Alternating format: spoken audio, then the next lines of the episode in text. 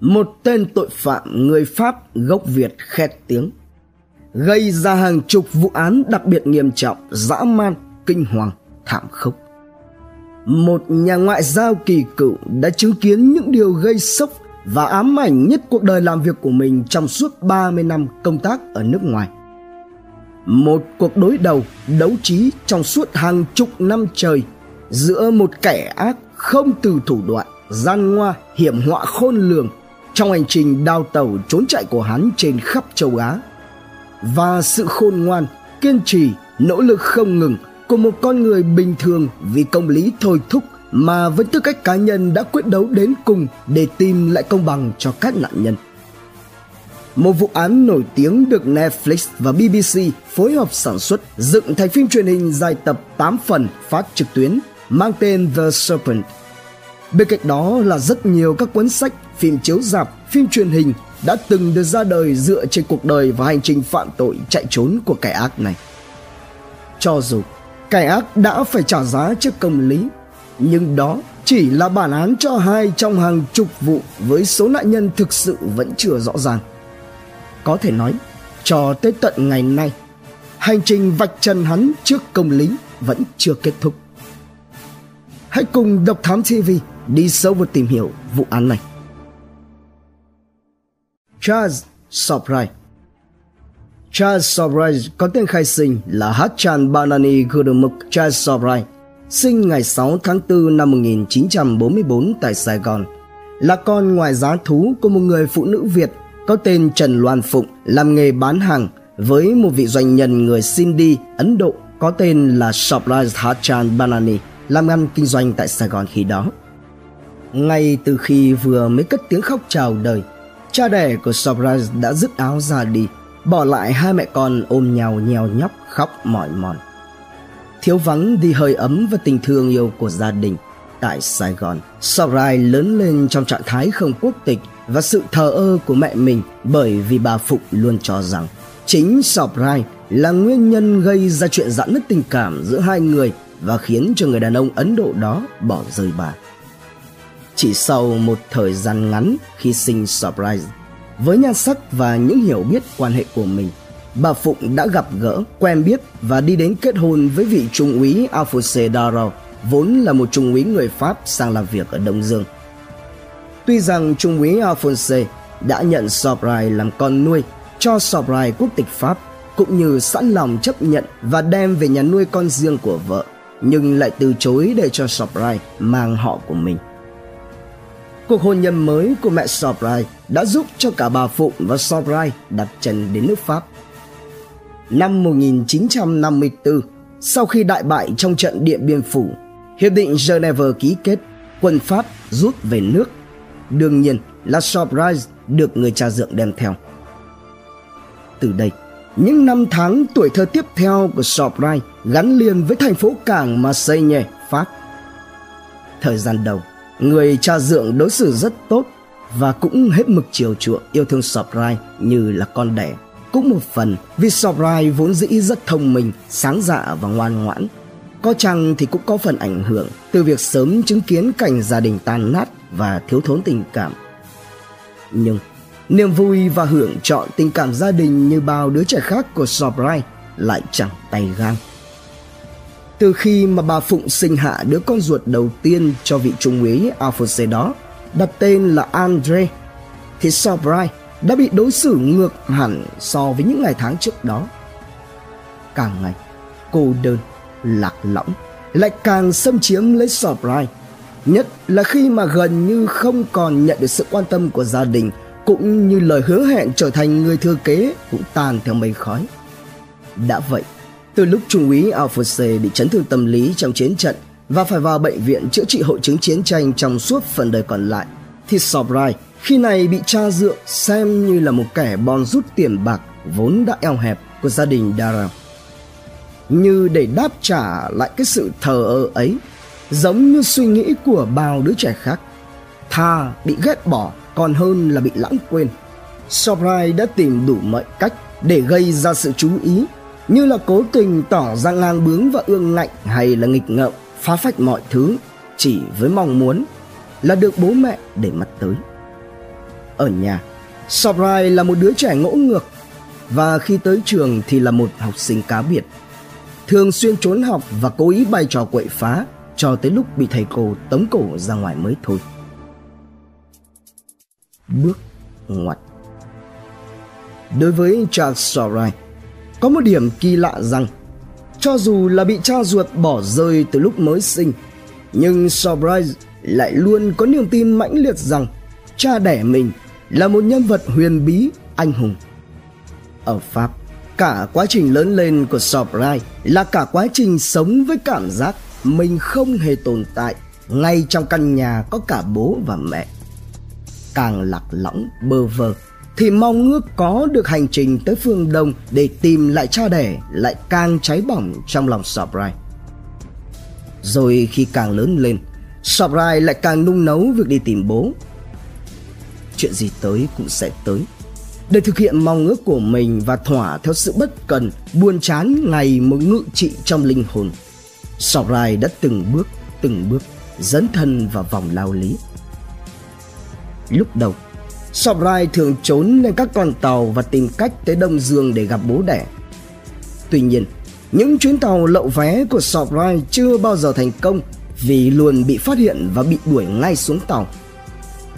Càng về sau, Sobrai lại càng tỏ ra bất trị và không thể kiểm soát. Giao du với đám du thủ du thực trong thành phố rồi cũng sa ngã dần, tham gia và thực hiện các tội phạm nhỏ nhặt nhưng thường bị cảnh sát tóm cổ. Mỗi lần như thế, bà Phụ và ông Trung úy Alphonse lại phải muối mặt tốn công sức tiền bạc để đi bảo lãnh cho Sarai về. Trong khoảng thời gian này, hễ cứ ngoài giờ học ở trường là Sarai lại tiếp tục lang thang cùng đám du thủ du thực trên đường phố Paris chuyên ăn cắp để kiếm tiền chơi bời. Cũng nhờ vậy mà bên cạnh tiếng Pháp cùng với một ít tiếng Việt, Sobrai còn học được tới bốn ngoại ngữ và đều có thể sử dụng giao tiếp thành thạo. Nhưng cái gì cũng có giới hạn của nó. Cũng không rõ rằng Charles Sorai có biết điều này khi đó hay không. Cho tới một ngày nọ, bố dượng và mẹ đẻ không còn muốn bảo lãnh nữa. Và khi đó, Sorai bị bắt vì tội trộm cắp ở Paris cùng với đó là bản án mà tòa tuyên án phạt tù thời hạn 3 năm. Kể từ lúc ngồi tù, Sorai chính thức bị gia đình xa lánh. Cô đơn, tủi hổ, bơ vơ, cho rằng không một ai quan tâm dù chỉ là xem mình sống chết ra sao.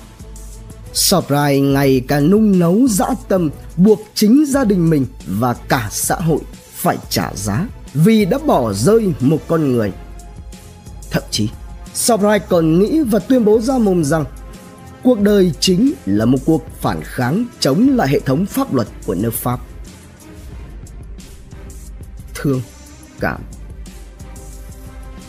Bản án đầu đời năm 1963 đã đưa Sobrai đến nhà tù Poissy khét tiếng thuộc tỉnh Yvelines, vùng hành chính Igne de France gần Paris. Đây cũng là nhà tù đã từng giam giữ Jacob Maverick Rudnick, một điệp viên của OMS từ năm 1922 cho đến 1924 trước khi bị trục xuất khỏi Pháp và trở về Liên Xô. Cuộc sống sau song sắt thời ấy, đặc biệt là tại Poissy, lại càng tàn nhẫn độc ác hơn. Và một cậu chót con người châu Á như Sobrai có thể là một miếng mồi cực ngon cho các tay anh chị. Thế nhưng, với sự hiểu biết và thành thục karate, Sobrai đã nhanh chóng làm quen với thế giới này. Đặc biệt hơn nữa, nhờ vào việc biết nhiều thứ ngoại ngữ, Sobrai thi thoảng được giám thị cho gọi đi làm phiên dịch. Thương cảm cho cảnh ngộ của Sobrai một cậu bé mập mũi sáng sủa, thông minh nhưng lại sớm vướng vào vòng lao lý và có tính cách thú vị. Một nhà hảo tâm, tình nguyện viên có tên là Felix de Ecogne đã quan tâm hơn đến Sobrai. Ông Felix vốn là một người giàu có, thường xuyên vào nhà tù Poissy để thăm hỏi, trò chuyện với các phạm nhân hàng tuần, rồi thì giúp chuyển thư từ, giấy tờ, thông tin liên lạc hay cũng như giải quyết các vấn đề pháp lý đơn giản. Từ đó, dần ra, Sabrai và ông Felix gặp gỡ, làm quen rồi kết bạn với nhau. Tốt tính và hết mình với công việc tình nguyện viên, ông Felix kiên nhẫn nghe Sabrai trò chuyện tới hàng giờ đồng hồ. Rồi ông đi đến quyết định giúp Sobrai hòa giải với vợ chồng bà phụ ông trung úy Alphonse. Nhưng kết quả của cuộc hòa giải đó cũng không được thành công cho lắm. Ở trong tù thiếu thốn văn hóa thì cũng chính ông Felix là người đã mang sách vở vào cho Sobrai đọc, truyền dạy nhiều điều giúp cho Sobrai mở mang được kiến thức, mang đến sự động viên và là chỗ dựa về tinh thần. Nhờ có ông Felix, Sobrai đã học hỏi được rất nhiều điều, trong đó chủ yếu là kỹ năng sống, cách ứng xử trong giao tiếp. Cũng chính tác phong của ông Felix đã làm cho hắn bỏ hẳn cái tật chửi thề vốn là thói quen mà Sobrai sớm bị tiềm nhiễm trong những ngày lê la trên đường phố. Thời khắc mãn hạn tù ở Poissy cũng đến. Sau khi ra tù, Sobrai dọn đến ở hẳn với ông Felix và ông cũng coi Sobrai như là con như cháu trong nhà. Từ chỗ là một cậu bé vất vưởng, bố mẹ không ai ngó ngàng tới. Cuộc sống thiếu thốn cả về vật chất lẫn tinh thần tình cảm. Sobrai lúc này một bước nhảy lên tiên với những bộ quần áo vest cặp mày rất khéo, dây da Ý, caravat lụa tơ tằm Ấn Độ. Sobrai thường xuyên được ông Felix cho đi cùng tới những bữa tiệc của giới thượng lưu. Rất tế nhị, ông Felix không bao giờ kể về quá khứ của Sobrai mà chỉ nói rằng hắn là con của một sĩ quan Pháp ở Việt Nam. Vì chiến tranh nên gia đình buộc phải sang Pháp. Tuy nhiên, cái cuộc sống xa hoa giàu có với sự chu cấp và bao bọc mà ông Felix dành cho Sobrai đã không giúp được hắn cải tà quy chính, chỉnh đốn tư tưởng mà tu thân dưỡng tính, đền đáp công ơn cho Felix. Sobrai không chiến thắng được chính mình. Với cái mác là con sĩ quan thì phải có tiền, nhưng lúc ấy Sobrai lại không một xu dính túi. Ngay cả ly cà phê buổi sáng thì cũng phải nhờ vào ông Felix. Chỉ được ít lâu, con người lưu manh, trộn cướp, xảo quyệt của hắn quay trở lại. Sobrai nhanh chóng quay lại con đường cũ, nhưng lần này hắn hoạt động một cách khôn khéo và tinh vi hơn. Vì ít nhất, với sự dạy bảo và giúp đỡ của ông Felix Sobrai với bản chất thông minh, linh hoạt đã nghĩ ra nhiều mánh khóe. Chẳng bao lâu sau Charles Sobrai trở nên giàu có nhờ vào các phi vụ tội phạm chót lọt trong đó là hàng loạt các vụ làm xét giả trên toàn nước Pháp và trộm cắp tại các gia đình giàu có mà Sobrai từng có cơ hội được quen biết, viếng thăm. Phi vụ đầu tiên của Sobrai đó là một chiếc xe hơi Citroen DS19. Chỉ mất vài phút, Sobrai đã nổ máy và lái nó đi. Sau đó thì hắn móc nối liên lạc với đám bạn bè du thủ du thực trên đường phố Paris ngày nào để giúp cho Sobrai tìm được nơi tiêu thụ.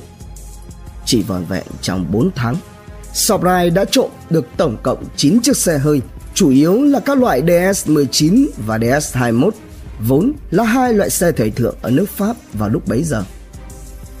Cứ như vậy, Sobrai lang thang trơ trọi với tâm hồn mục rữa giữa hai thế giới.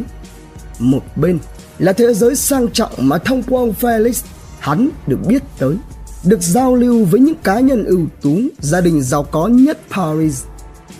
Còn một bên là thế giới ngầm đen tối, độc địa và hiểm ác ở kinh đô ánh sáng, vốn là cái thế giới mà Sobrai cảm thấy khi và chỉ khi hắn ở đó thì hắn mới cảm thấy được là chính mình và được sống trong căn nhà của mình. Có những người bạn cùng đẳng cấp với mình. Câu hôn Một lần, hai lần, ba lần Sabrai đã trở thành con quỷ từ tận tâm hồn. Hắn trắng trợn lấy đi quá nhiều thứ của con người mà vốn dĩ. Nếu không có ngài Felix de Escorgne, có lẽ cả đời hắn cũng khó có cơ hội được thấy, chứ đừng nói là đặt chân đến hay là chạm tay vào. Một ngày nọ, trong một bữa tiệc thịnh soạn chỉ có các vị quý tộc tầng lớp giàu có ở Paris. Một thiếu nữ Pháp xinh đẹp có tên là Chantal Compagnon ngay lập tức bị lôi cuốn bởi vẻ ngoài thông thái giàu có của Sobrai khi hắn đang huyên thuyên bịa ra đủ thứ để kể về các chuyến phiêu lưu giả tưởng của mình ở phương Đông rằng hắn xuất thân từ một gia đình giàu có ở Sài Gòn, Việt Nam và nói chuyện như một nhà thơ lãng mạn. Cứ như thế, hắn mới buông lời tán tỉnh tổ Và rồi, tình yêu giữa hai con người ấy bừng nổ. Chanto say đắm trong mật ngọt mặn nông mà không hề biết rằng chờ đợi cô ở phía trước sẽ là muôn vàn gian truân, gập ghềnh, bệnh hạnh. Tình yêu giữa họ cứ thế lớn dần lên. Cho tới trưa ngày 24 tháng 9 năm 1968, Sabrai điện thoại cho Chanto hẹn cô đi ăn tối tại khách sạn Imperial. Dự định của Sarai khi ấy là trong bữa ăn, hắn sẽ ngỏ lời cầu hôn cô với lễ vật là một chiếc nhẫn kim cương trị giá 15.000 francs. Nhưng Chantal đã từ chối lời cầu hôn ấy bởi khi biết mối quan hệ này, bố mẹ cô vốn là những tài phiệt truyền thống Pháp đã kịch liệt phản đối, không bao giờ cho phép Chantal qua lại và kết hôn với người đàn ông như Sobrai. Trong lúc mà Sobrai và Chantal ngồi bàn ăn, một người nhân viên lễ tân của khách sạn đã nhận ra hắn chính là kẻ đã từng đánh cắp một chiếc Cadillac lái khỏi sân khách sạn trước đó và vội báo cho cảnh sát chạy trốn nước Pháp. Về phần Sobrai, ngay khi bị từ chối vào đêm hôm đó, Sobrai đã ăn cắp một chiếc xe DS-21 để chở Tanto đến một sòng bạc sang trọng. Tại đây, hắn thua liên tục đến mức phải dốc cả uy tín và tiền vay mượn để có hàng ngàn francs cho thỏa cơn khát nước. Nhưng hắn trắng tay. Trên đường về, Sobrai điên cuồng đổ lỗi cho Chanto và phóng xe như một kẻ bệnh hoạn mất trí. Trong khi đó, Chanto ngồi bên cạnh mặt biến sắc, trắng bạch đi vì sợ hãi. Bên ngoài, trời mưa như chút nước. Đúng vào lúc hắn ta trở nên mất kiểm soát nhất thì cũng là khi mà tiếng còi xe cảnh sát hú lên inh ỏi đuổi theo ngay đằng sau. Với quá khứ và ngay mới đây thôi hắn vừa mới ăn trộm một chiếc xe ô tô thì có quá nhiều lý do để cho Sobrai chạy trốn. Hắn cố gắng đạp ga, không màng đến an toàn. Nhưng rồi, Sobrai mất lái trên đoạn đường ngập nước mưa và gặp tai nạn. Liền ngay sau đó, cảnh tượng khiến cho Chanto phải lạc giọng khản cổ. Nước mắt hòa lẫn nước mưa là đôi tay của Sobrai đã tra vào cổng số 8. Ra tòa, Sobrai khai rằng hắn chỉ có ý muốn mượn chiếc xe DS21 đó một lát vì là sợ trễ bữa hẹn cầu hôn với Chanto. Và thật bất ngờ khi xác minh, Chanto cũng khai đúng như vậy. Vì lẽ đó, bản án lần này dành cho Sobrai, thụ án tại nhà tù Poissy chỉ là 8 tháng. Về phần Chanto, thấy Sobrai bị bắt và nhớ về những kỷ niệm đã có cùng với nhau, cô giải dứt và rồi, Chanto chọn với cách đứng về phía Sobrai. Không thấy gã bạn trai hào nhoáng xuất hiện. Những người đồng nghiệp và bạn bè hỏi thăm thì Chanto đánh nói dối là do Sobrai bị gọi nhập ngũ. 8 tháng trôi qua, sau khi ra tù, Sobrai đã vẽ ra hàng loạt các âm mưu để thuyết phục ông bà Compagnon. Cuối cùng, họ đã mềm lòng trước tiền bạc và lý lẽ của Sobrai cho tổ chức một đám cưới đơn giản cho cô con gái của mình. Cách sau đó không lâu, Chanto thụ thai. Đầu năm 1970, lúc ấy Chanto đang mang bầu thì Sobrai được một gã bạn báo tin rằng gara Kovignan, nơi tiêu thụ những chiếc xe ăn cắp của Sobrai đã bị cảnh sát lục soát. Lúc này, hắn biết rằng sớm muộn gì cũng sẽ bị sờ gáy. Thậm chí, cảnh sát thế nào rồi cũng sẽ lại lần ra hắn là kẻ chủ mưu của các vụ làm sắc giả trên toàn nước Pháp và các vụ trộm cắp tại các gia đình giàu có mà Sobrai từng viếng thăm nên lại càng phải nhanh chân bỏ trốn trước khi bị vạch trần. Điều gì sẽ chờ đợi Chantal và vị hôn phu bán linh hồn cho quỷ dữ của cô ở phía trước?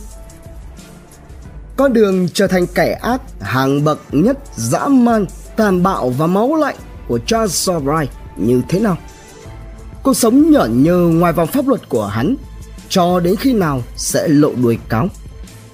Gia đình nhỏ của Sobright liệu có yên ổn? Đón xem phần 2 tại Độc Thám TV. Tha hóa trong con đường dẫn đến những bản án dành cho Charles Sobrai. Hắn từng bước, từng bước tự thỏa hiệp với quỷ dữ, để rồi hình thành một Sobrai máu lạnh không ghê tay, cũng chẳng mảy may một chút thương cảm. Không những thế, cũng chính một tay Sobrai đã tôi luyện và đẩy dần từng chút một Chantal vào con đường tội lỗi, trở thành đồng phạm giúp sức đắc lực cho hắn từ lúc nào mà chính cô cũng không hay. Quay trở lại kế hoạch bỏ trốn khỏi nước Pháp của Sabrai để thực hiện. Đầu tiên, hắn nhờ tới sự trợ giúp của đám bạn du thủ dư thực làm cho hộ chiếu giả. Sau đó thì hỏi mượn ông Felix một chiếc xe ô tô rồi chất hành lý và đưa cô vợ mang bầu rời khỏi nước Pháp. Hai vợ chồng Sobrai và Chantal đã dùng giấy tờ giả để đi qua nhiều nước Đông Âu rồi cũng chẳng hiểu Sorai đã thuyết phục Chantal như thế nào mà cô ấy lại đồng ý cùng với Sorai thực hiện hàng loạt các tội phạm trên đường bỏ trốn để có cái ăn cái mặc. Trong vai một cặp vợ chồng trẻ, sở hữu tới hàng trăm nghìn hecta cao su ở Đông Dương để nghỉ mát hoặc là một thương gia ngành dệt may ở Liban. Sobrai và Chantal đã làm quen với những vị khách du lịch châu Âu giàu có, rồi mời họ uống rượu pha với thuốc ngủ khi mà nạn nhân đã mê man, vợ chồng sọp rài mới lục túi lấy tiền, thẻ tín dụng, hộ chiếu, đồng hồ, nhẫn, máy chụp ảnh, rồi cả dây chuyền trang sức. Tổng số tài sản mà vợ chồng Sorai kiếm chắc được cũng không rõ là bao nhiêu, nhưng một con số ước tính theo Interpol thì ít nhất là chúng đã cướp trộm được khoảng 145.000 francs. Tại Paris, vào thời điểm mà gia đình Sarai đặt chân đến thành phố Istanbul, Thổ Nhĩ Kỳ bằng chiếc xe của ông Felix. Có nghĩa rằng đôi vợ chồng này đã di chuyển được quãng đường hơn 2.700 km thì cảnh sát Pháp đã bắt đầu có những động thái đầu tiên trong việc truy tìm hai vợ chồng Surprise. Kế hoạch chạy trốn khỏi nước Pháp của Surprise vòng vèo qua nhiều vùng đất rồi dừng lại tại Ấn Độ là đất nước đã sinh ra người cha đẻ của hắn giữa tháng 9 năm 1970, hai vợ chồng Sobrai lựa chọn Bombay để làm lại cuộc đời. Địa danh này chính là Mumbai ngày nay. Bombay tọa lạc trên đảo Sanseto, thủ phủ của bang Maharashtra và là thành phố đông dân nhất Ấn Độ. Năm 2019, ước tính dân số thành phố này vào khoảng 22 triệu người. Lý do mà Sobrai lựa chọn Bombay là bởi Nơi đây vốn là thủ đô thương mại và giải trí của đất nước Ấn Độ, có nhiều tổ chức tài chính quan trọng. Điều đặc biệt hơn nữa, đây là nơi thu hút người nhập cư từ khắp nơi, hội tụ và giao thoa nhiều cộng đồng dân cư và các nền văn hóa khác nhau. Hay nói một cách khác, thì ở mảnh đất nơi đây, Sobrai sẽ có đất dụng võ những ngón nghề lừa đảo trộm cắp của hắn. Cuối tháng 9 năm 1970 tại Bombay, Chantal hạ sinh cho Sobrai được một cô con gái và đặt tên là Usha. Song song với đó, hai vợ chồng Sobrai cũng chẳng mất tới quá nhiều thời gian để hòa nhập vào xã hội của những người Pháp xa xứ tại nơi đây. Mới chân ướt chân ráo đến nơi, Sobrai nhờ với cây đầu ranh mãnh cùng với miệng lưỡi ba hoa và số tiền kiếm chắc được từ các phi vụ lừa đảo trộm cắp đã thuê một căn hộ sang trọng trong khu người Anh ở Mumbai rồi nhanh chóng lân la làm quen được với những người Pháp nắm quyền cao chức trọng tại Ấn Độ. Trong khi đó, thì Chantal, vợ hắn, bằng với vẻ quyến rũ của gái một con, kiến thức và cung cách của các tiểu thư quyền quý Paris cùng với cô con gái dễ thương mới chào đời Usha. Chantal được chào đón nồng nhiệt và sớm trở thành quen mặt tại các buổi uống trà tiệc tùng của các phu nhân nơi đây. Cho đến tận lúc này, dù đã cùng nhau kinh qua nhiều chặng đường từ Paris tới tận Bombay, thực hiện hàng loạt các tội phạm trên dọc đường đi, nhưng trên thực tế thì Chantal vẫn mơ hồ về con đường phạm tội của chồng mình. Có chăng, cô nhiều khi cũng chỉ dừng lại ở việc đoán già đoán non, cứ thế mà làm theo lời của Sobrai bảo mà cũng chẳng bao giờ có ý định gặng hỏi. Hoặc là cô thừa hiểu rất rõ nhưng lại cố tình làm ngơ. Cứ như vậy, trong nhiều tháng trời, các phi vụ của Charles O'Brien đều thành công mà không bị cảnh sát để mắt tới, với vỏ bọc hoàn hảo của cả hai vợ chồng trên đất Ấn Độ. Ngập ngụa Chỉ trong một thời gian ngắn, Surprise đã kết bạn được với những nhóm tiêu thụ đồ ăn cắp ở Bombay, Calcutta và New Delhi.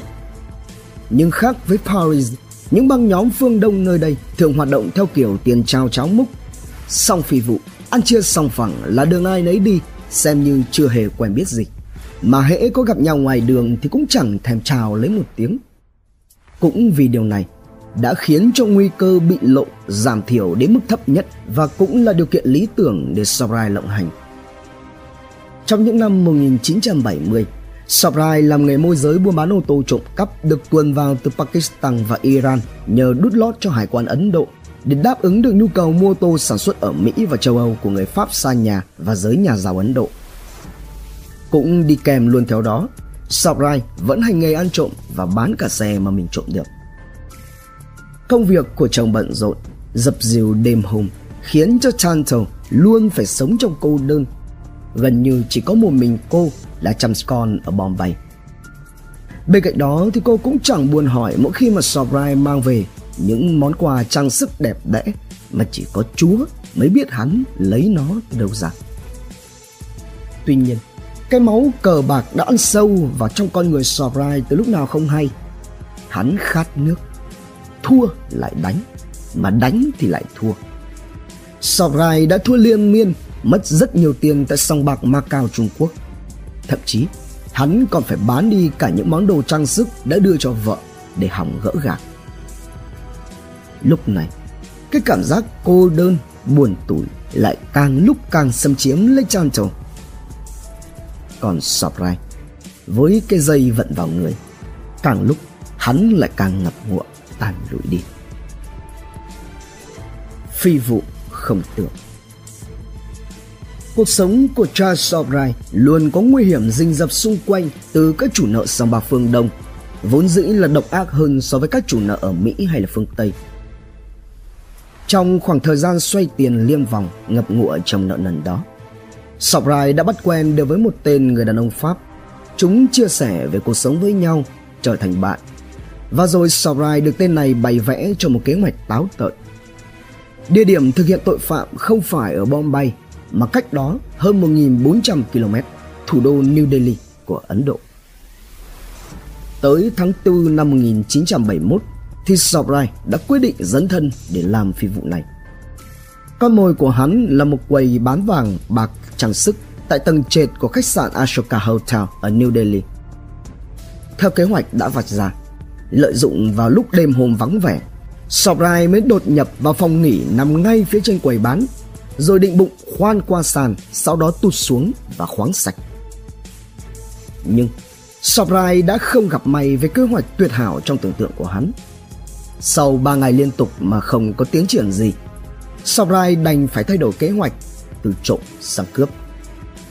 Qua theo dõi điều nghiên, Sobrai mới nhận thấy quầy bán vàng bạc đá quý này chỉ có một người nhân viên trông coi duy nhất vào giờ nghỉ trưa.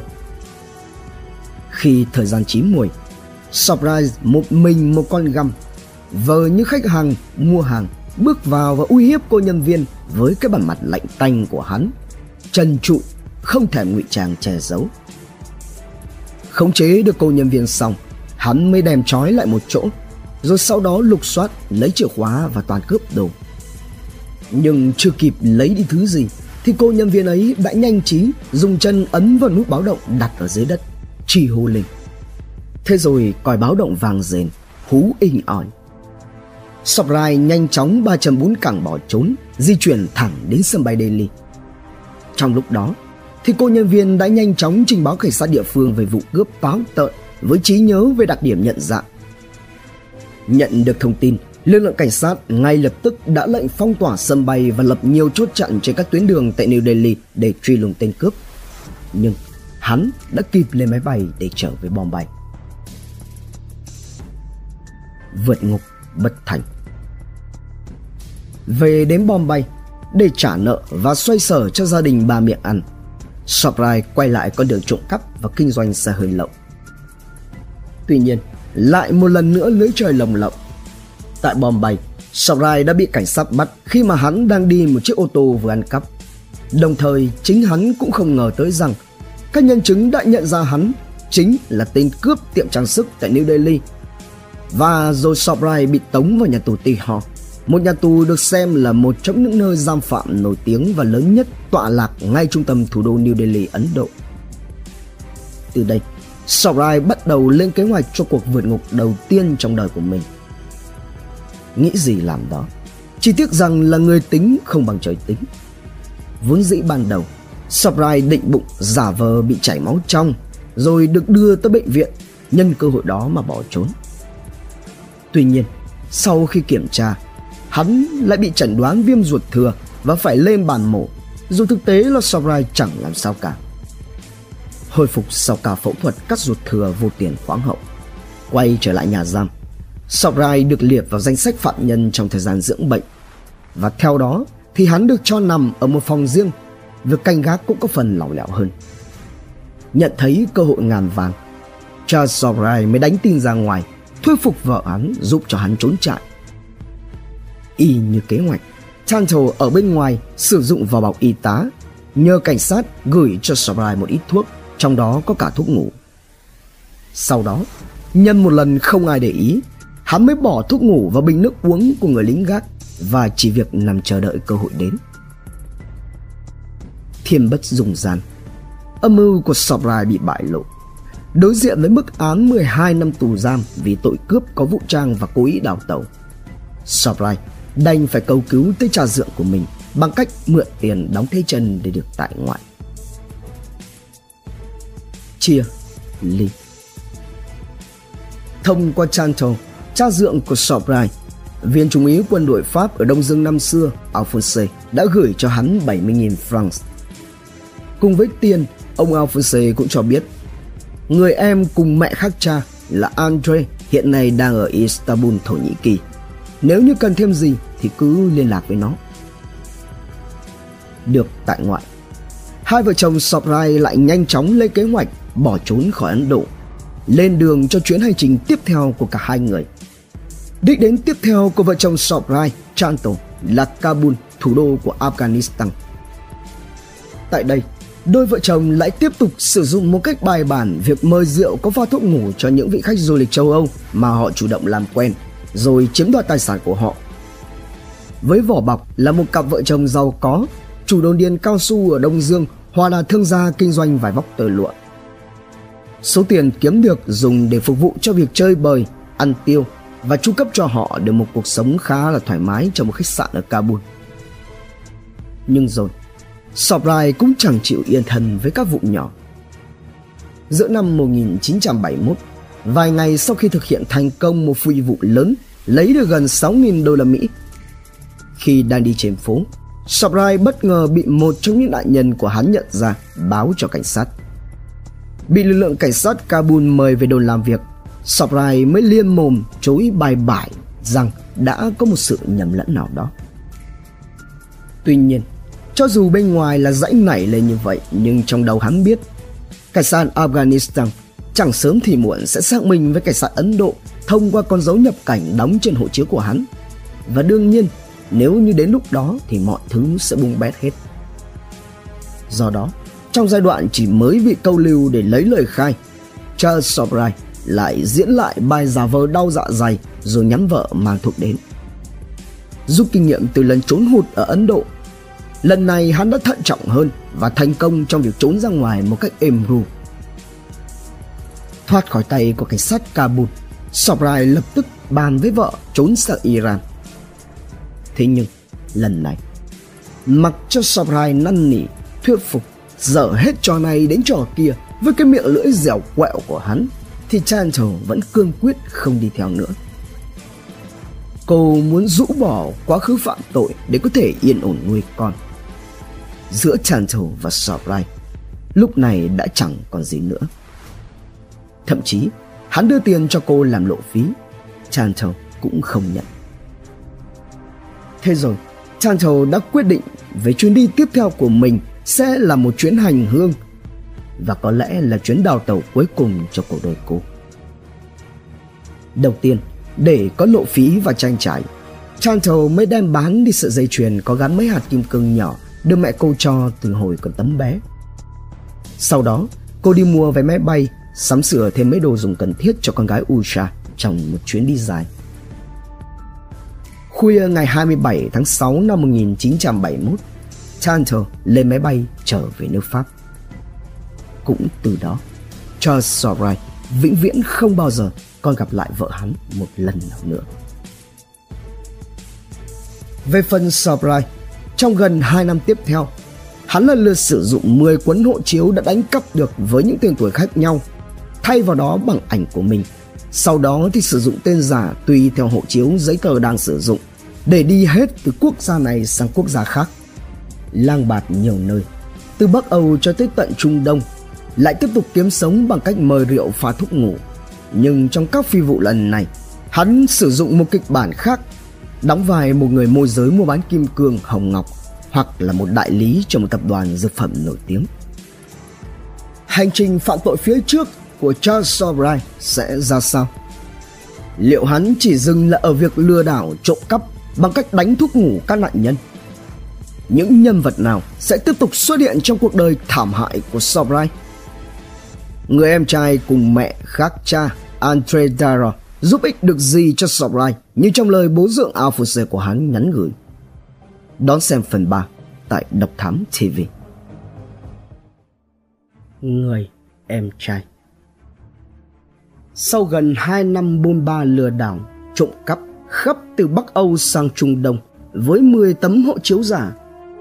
Giờ đây, những nơi mà Charles Sobright có thể đi lại không còn nhiều nữa vì hắn đã phạm tội ở quá nhiều nơi. Để khép lại quãng đời này, Sobrai đã quyết chí tìm đến nơi mà bố dượng bảo rằng hắn có thể tìm được sự giúp đỡ tại đó. Cuối năm 1973, Charles Sobrai đi Thổ Nhĩ Kỳ.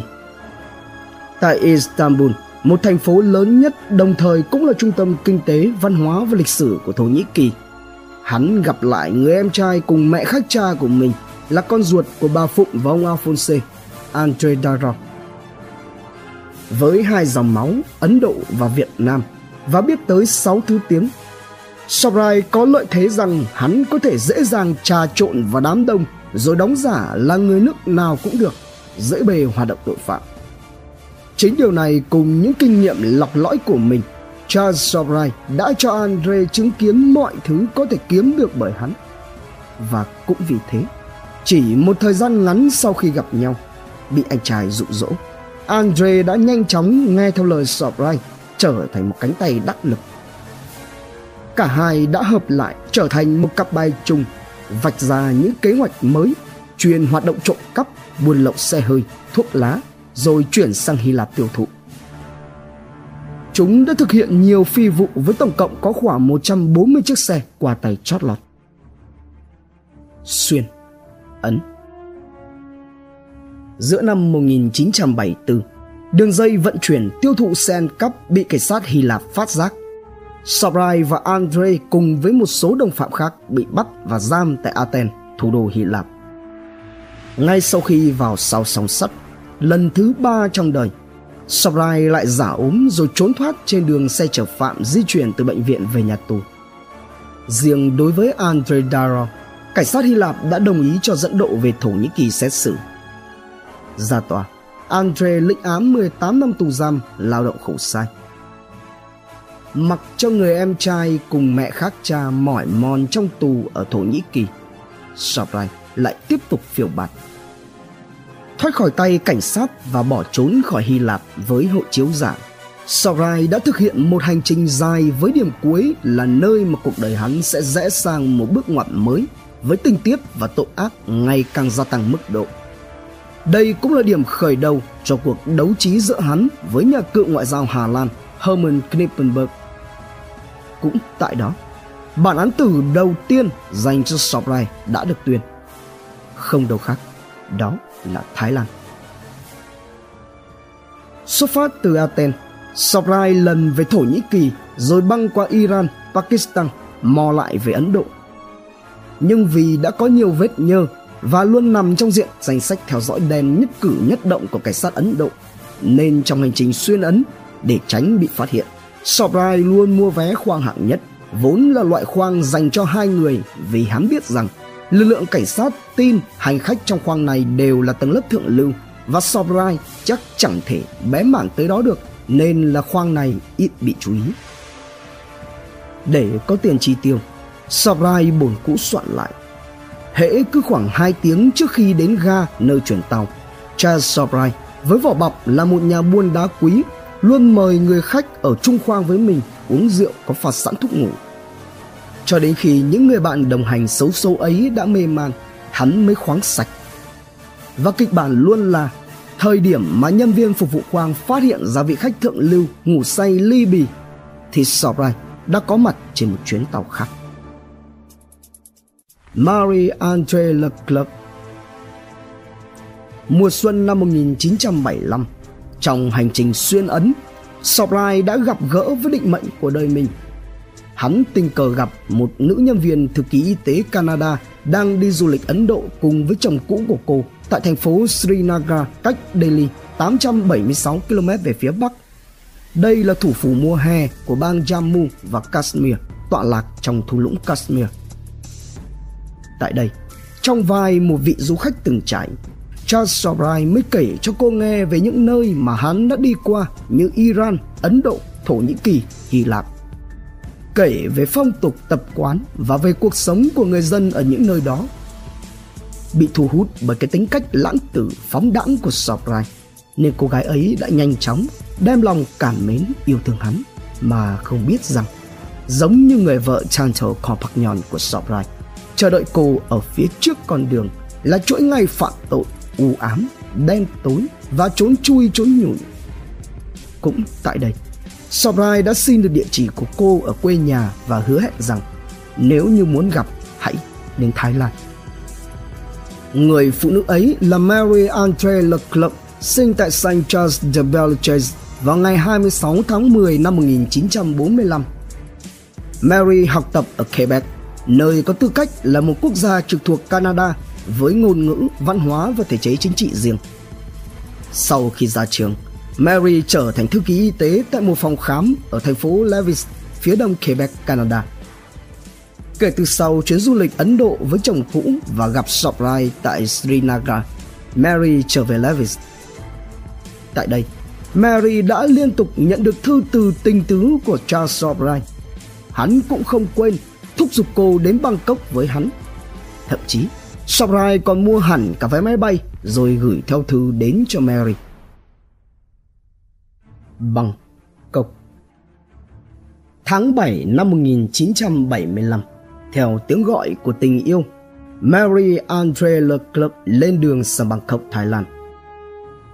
Sau chuyến bay từ Levis tới Bangkok, Mary và Sobrai gặp lại nhau ở chợ nổi trên sông Chao Phraya và cả hai chuyển đến sống chung với nhau.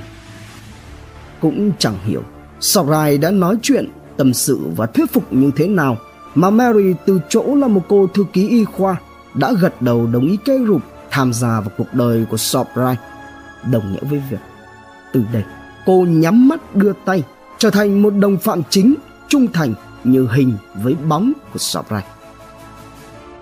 Về phần Sobrai, những ngày đầu ở Thái Lan, hắn đi tìm và thuê một căn phòng của một khách sạn nhỏ nằm trên đường Charoen Krung, một con đường lớn nằm ở thủ đô Bangkok chạy từ trung tâm thành phố cũ ở đảo Ratanakosin đi qua khu phố tàu của Bangkok rồi tiếp tục vào quận Bang Rak.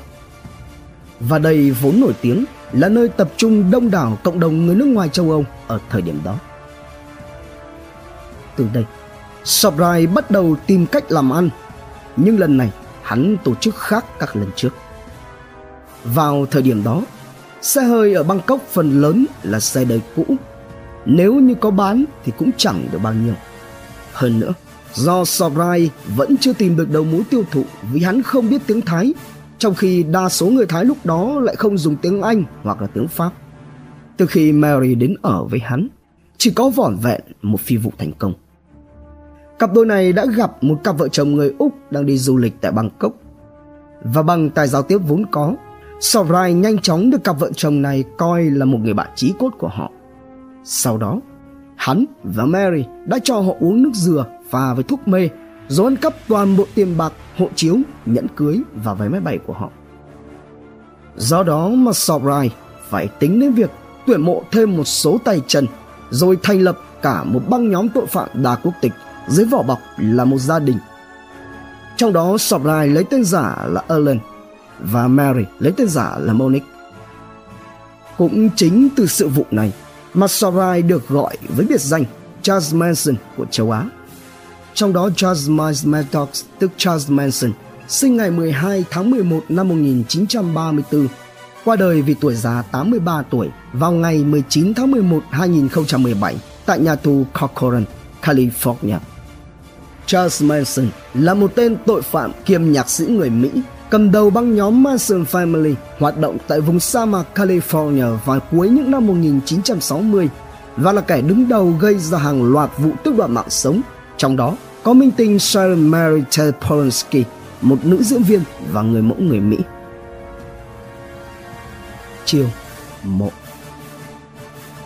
Người đầu tiên lọt vào mắt xanh của Sobrai là một thanh niên người Pháp quê ở Côte d'Azur tên là Dominic Renello. Tất cả bắt đầu từ một lần tình cờ gặp tại quán cà phê ở miền Bắc Thái Lan. Với vỏ bọc là một nhà buôn đá quý, sau khi trò chuyện, Charles Sobrai đã giới thiệu cô vợ hờ Mary của mình rồi cặp đôi này đã mời Dominic đi ăn tối. Trong bữa ăn ngày hôm đó, Sobrai lén bỏ vào đĩa thức ăn của Dominic một ít bột lá cây Magiat, loại cây mọc ở Ấn Độ có chứa chất phản ứng với hệ tiêu hóa tạo ra khả năng gây những triệu chứng giống như bệnh kiệt liệt. Ăn xong, cặp đôi Sobrai mới chia tay anh chàng thanh niên lạ mặt này. Cho đến chiều ngày hôm sau, Sobrai đến phòng khách sạn nơi Dominic ở vờ như ghé thăm. Lúc này, Sobrai thấy Dominic lăn lộn nằm ôm bụng nhăn nhó trên giường. Hắn mới tỏ vẻ lo lắng và hào phóng, ngỏ ý mời Dominic về Bangkok và lưu lại tại cùng chỗ Sobrai ở để tiện cho việc điều trị. Cùng nhau đến Bangkok, Dominic mới té ngửa ra rằng mình bị Sobrai lấy mất hết hộ chiếu giấy tờ. Nhưng bù lại, hắn liên tục giả nhân giả nghĩa, đối đãi tử tế với Dominic và từng bước rủ dê lôi kéo Dominic vào con đường phạm tội trở thành tay chân cho hắn. Cảm kích, mùi lòng và lòng tham trỗi dậy. Dần ra Dominic tự nguyện làm bất cứ việc gì mà Sobrai sai bảo, cho dù cậu trai người Cote de Azure này thừa biết đó là những điều phi pháp. Tuy nhiên, thì bản thân Dominic cũng chỉ được Sobrai giới hạn cho tham gia vào các phi vụ lừa đảo, buôn lậu và bán đồ giả. Trong cùng lúc ấy, Sobrai còn kiếm thêm được hai thanh niên trẻ là Yannick và Jacques, từng là cảnh sát ở Đông Dương. Sau khi bại trận thì chúng đến Bangkok. Lần này, hắn không dùng thuốc độc nữa mà tiếp bại họ bằng đồ ăn, chơi bời, chè chén và lấy Mary ra để làm mồi nhử. Khi hai người này đang đi chơi cùng với Mary, Sobrai đã cuỗm sạch hộ chiếu và tiền nong của họ. Đến khi trở về, Yannick và Jacques hoang mang tột độ mới đem kể cho Sobrai thì cũng là lúc mà hắn ra điều tốt bụng cho cả hai lưu lại tại nơi hắn sống và cưu mang từng bước lôi kéo họ vào con đường phạm tội. Nhân vật tiếp theo mà Sarai tuyển mộ đó là một thiếu niên người Ấn Độ có tên là Ajay Chaudhary. Khoảng nửa đầu năm 1975, Sarai gặp Ajay khi mà cậu bé đang đói lả ở trong công viên được cho ăn uống, mua sắm quần áo và cho chỗ trú ngụ. Ajay ngoan ngoãn vâng lời Sarai, chẳng khác gì người đầy tớ ngay lời chủ. Nhưng khác với Dominic, Yannick và Jackie, Ajay thuộc tuyết người lạnh lùng như Sobrai và trở thành đồng phạm đắc lực của hắn, là người có thể tiền tưởng được ngay cả trong những tình huống phức tạp nhất. Để đánh giá khả năng cũng như là để thử lòng trung thành của Ajay, một hôm Sobrai đưa cho cậu một chiếc đồng hồ đeo tay giả bằng vàng hiệu Rolex đã được tháo một cái chốt ở dây đeo ra để làm cho có vẻ nó bị đứt rồi dặn Ajay diễn cho đúng bài. Cầm lấy chiếc Rolex giả, Ajay mới đi một mạch thẳng đến những quán bia nằm dọc theo đại lộ Maharat, nơi mà ngày cũng như đêm lúc nào cũng có những tên lính Mỹ mới từ Sài Gòn rút về, ngồi đó nhâm nhi với những cô tiếp viên. Theo kịch bản, Ajay sẽ bước vào trong quán bia, chia ra chiếc đồng hồ và nói rằng mình mới nhận được. Sau đó là mời chào lính Mỹ mua. Đúng lúc ấy, Surprise sẽ xuất hiện, tỏ ý cũng muốn mua nhưng Ajay thì sẽ quyết không bán. Sau một hồi kỳ kèo, Surprise sẽ rút lui. Về phần những tên lính Mỹ, chúng thấy chiếc đồng hồ có trị giá tới cả 1.200 đô la, nhưng thằng bé Ấn Độ chỉ bán có 500 đô vì đó là của Nhật. Đã thế, lại có một đồ ngốc kỳ kèo định lừa nó mà không thành, nên lắm anh lính ham rẻ, vậy là mua ngay. Y như theo bài soạn sẵn này, có lần cả Mary lẫn Dominic và Ajay xoay tua nhau đóng kịch, bán được tới cả 6 chiếc chỉ với giá vốn vỏn vẹn mỗi chiếc có 50 đô. Lần đầu Sau khi quy tụ đủ các thành viên sẵn sàng sống chết cho gia đình tội phạm, Charles Surprise bắt đầu tiến hành hàng loạt các phi vụ trộm cướp, buôn lậu và tước đoạt mạng sống người khác dã man. Nạn nhân đầu tiên và cũng là nạn nhân khởi nguồn cho tên gọi bikini của Charles Surprise là cô gái người Mỹ chuyên đi du lịch bụi nay đây mai đó, đến Thái Lan với mong muốn tìm hiểu về Phật giáo. Có nhiều nguồn thông tin cho rằng trước vụ án này, Sobrai đã từng lấy đi sinh mạng của nhiều người khác nữa, nhưng đây là vụ án đầu tiên mà Sobrai để lộ đuôi cáo về tội phạm này và cũng được coi là vụ tước đoạt mạng sống đầu tiên mà hắn thực hiện. Giữa tháng 9 năm 1975, cặp đôi vợ chồng hờ Sobrai, Mary làm quen với một cô gái người Mỹ có tên là Teresa Norton đến từ thành phố Seattle, bang Washington. Cô gái này còn có tên gọi khác là Jenny Bolivar. Chẳng hạn như trong cuốn sách Người rắn viết về cuộc đời Charles Surprise của tác giả Thomas Thompson. Cũng như những con mồi khác, Teresa được vợ chồng Sokrai mời đi ăn uống, đi du thuyền du lịch trên sông Chao Phraya. Cuộc vui của Teresa cũng mau chóng kết thúc. Khoảng 3 tuần sau khi quen Sokrai, những đợt sóng thủy triều đã đưa Teresa đã qua đời trôi dạt vào bờ, hiện lên trên bãi biển Kolkata gần vịnh Thái Lan. Trên người cô khi ấy chỉ mặc mỗi bộ đồ tắm bikini hai mảnh. Thoạt đầu, cảnh sát Thái Lan cho rằng nguyên nhân khiến Teresa tắt thở là do ngã xuống biển và đuối nước xuất phát từ việc uống bia và hút quá mức như vẫn thường thấy ở một số thanh niên nam nữ Mỹ khi du lịch đến Thái Lan. Tuy nhiên, theo yêu cầu của gia đình nạn nhân thông qua sứ quán Mỹ, một nhóm chuyên gia pháp y từ Mỹ đã bay sang Bangkok để tham gia khám nghiệm. Và kết quả cho thấy, ở vùng sau gáy cô gái vẫn còn lờ mờ những dấu thâm tím của mấy ngón tay. Như vậy, Teresa bị chấn nước cho đến tắt thở rồi mới bị ném xuống biển. Đã hơn 45 năm trôi qua, cho đến hiện tại, vẫn không ai biết thực sự vì sao mà Teresa qua đời. Giả thuyết tội ác được thực hiện để cướp tài sản xem ra là không có lý. Vì theo lời khai của những người bạn của Teresa, thì cô nàng này thuộc dạng Tây Ba Lô du lịch bụi. Tiền nong trong người chẳng có nhiều, mà tài sản thì cũng gần như không. Cuộc sống của cô nay đây mai đó bất định. Cũng có giả thuyết đặt ra câu hỏi là phải chăng Sobrai và tay chân đã làm quen với cô gái với mục đích kết nạp cô vào băng nhóm để trở thành tội phạm. Nhưng khi nhận được lời từ chối từ Teresa, sợ cô gái đi tố cáo mình và mọi việc đổ bể, Sobrai đã cho hạ thủ cô để bị đường mối. Trên thực tế thì chính Sobrai đã từng nói Teresa đã từng đến căn hộ của hắn ở Bangkok và chính Ajay là người đã đón và dẫn cô đến đó. Hàng loạt Nạn nhân thứ hai của băng nhóm Sobrai là một người thanh niên Israel có tên là Vitaly Hakim. Cũng giống như Teresa, Vitaly đến Thái Lan để đi tìm ý nghĩa của cuộc sống và tìm hiểu về Phật giáo, nhưng lại xa vào cạm bẫy của băng nhóm Sobrai. Tại Bangkok, sau khi gặp gỡ làm quen với nhóm của Sobrai, Vitaly đã dọn đến ở với băng nhóm này. Ở chung với nhau được vài ngày, Vitaly đã cùng với Ajay, Dominic và vợ chồng Sobrai, Mary có chuyến đến khu du lịch Pattaya trên vịnh Thái Lan, vốn là nơi thu hút khách du lịch người nước ngoài đến đông như kiến. Khi cả nhóm kết thúc chuyến đi chơi, rời khỏi Pattaya, Dominic và Ajay không thấy Vitaly cùng đi đã gặng hỏi thì được Sobrai trả lời là anh ấy đã quyết định ở lại với mấy người bạn mới quen. về đến Bangkok. Lý do này cũng khiến cho cả Yannick và Jackie hết sức ngạc nhiên bởi vì quần áo và đồ đạc vẫn còn tại căn hộ. Không những thế, hộ chiếu, tiền bạc, xét thì Vitaly lại đưa cho Sorai cầm hộ. Không lâu sau cái ngày mà nhóm Sorai trở về Bangkok, Vitaly Hakim được tìm thấy tại một bãi biển hoang vắng trong khu nghỉ mát Pattaya trong trạng thái bị thiêu đốt đến cháy đen và có dấu hiệu bị đánh đập.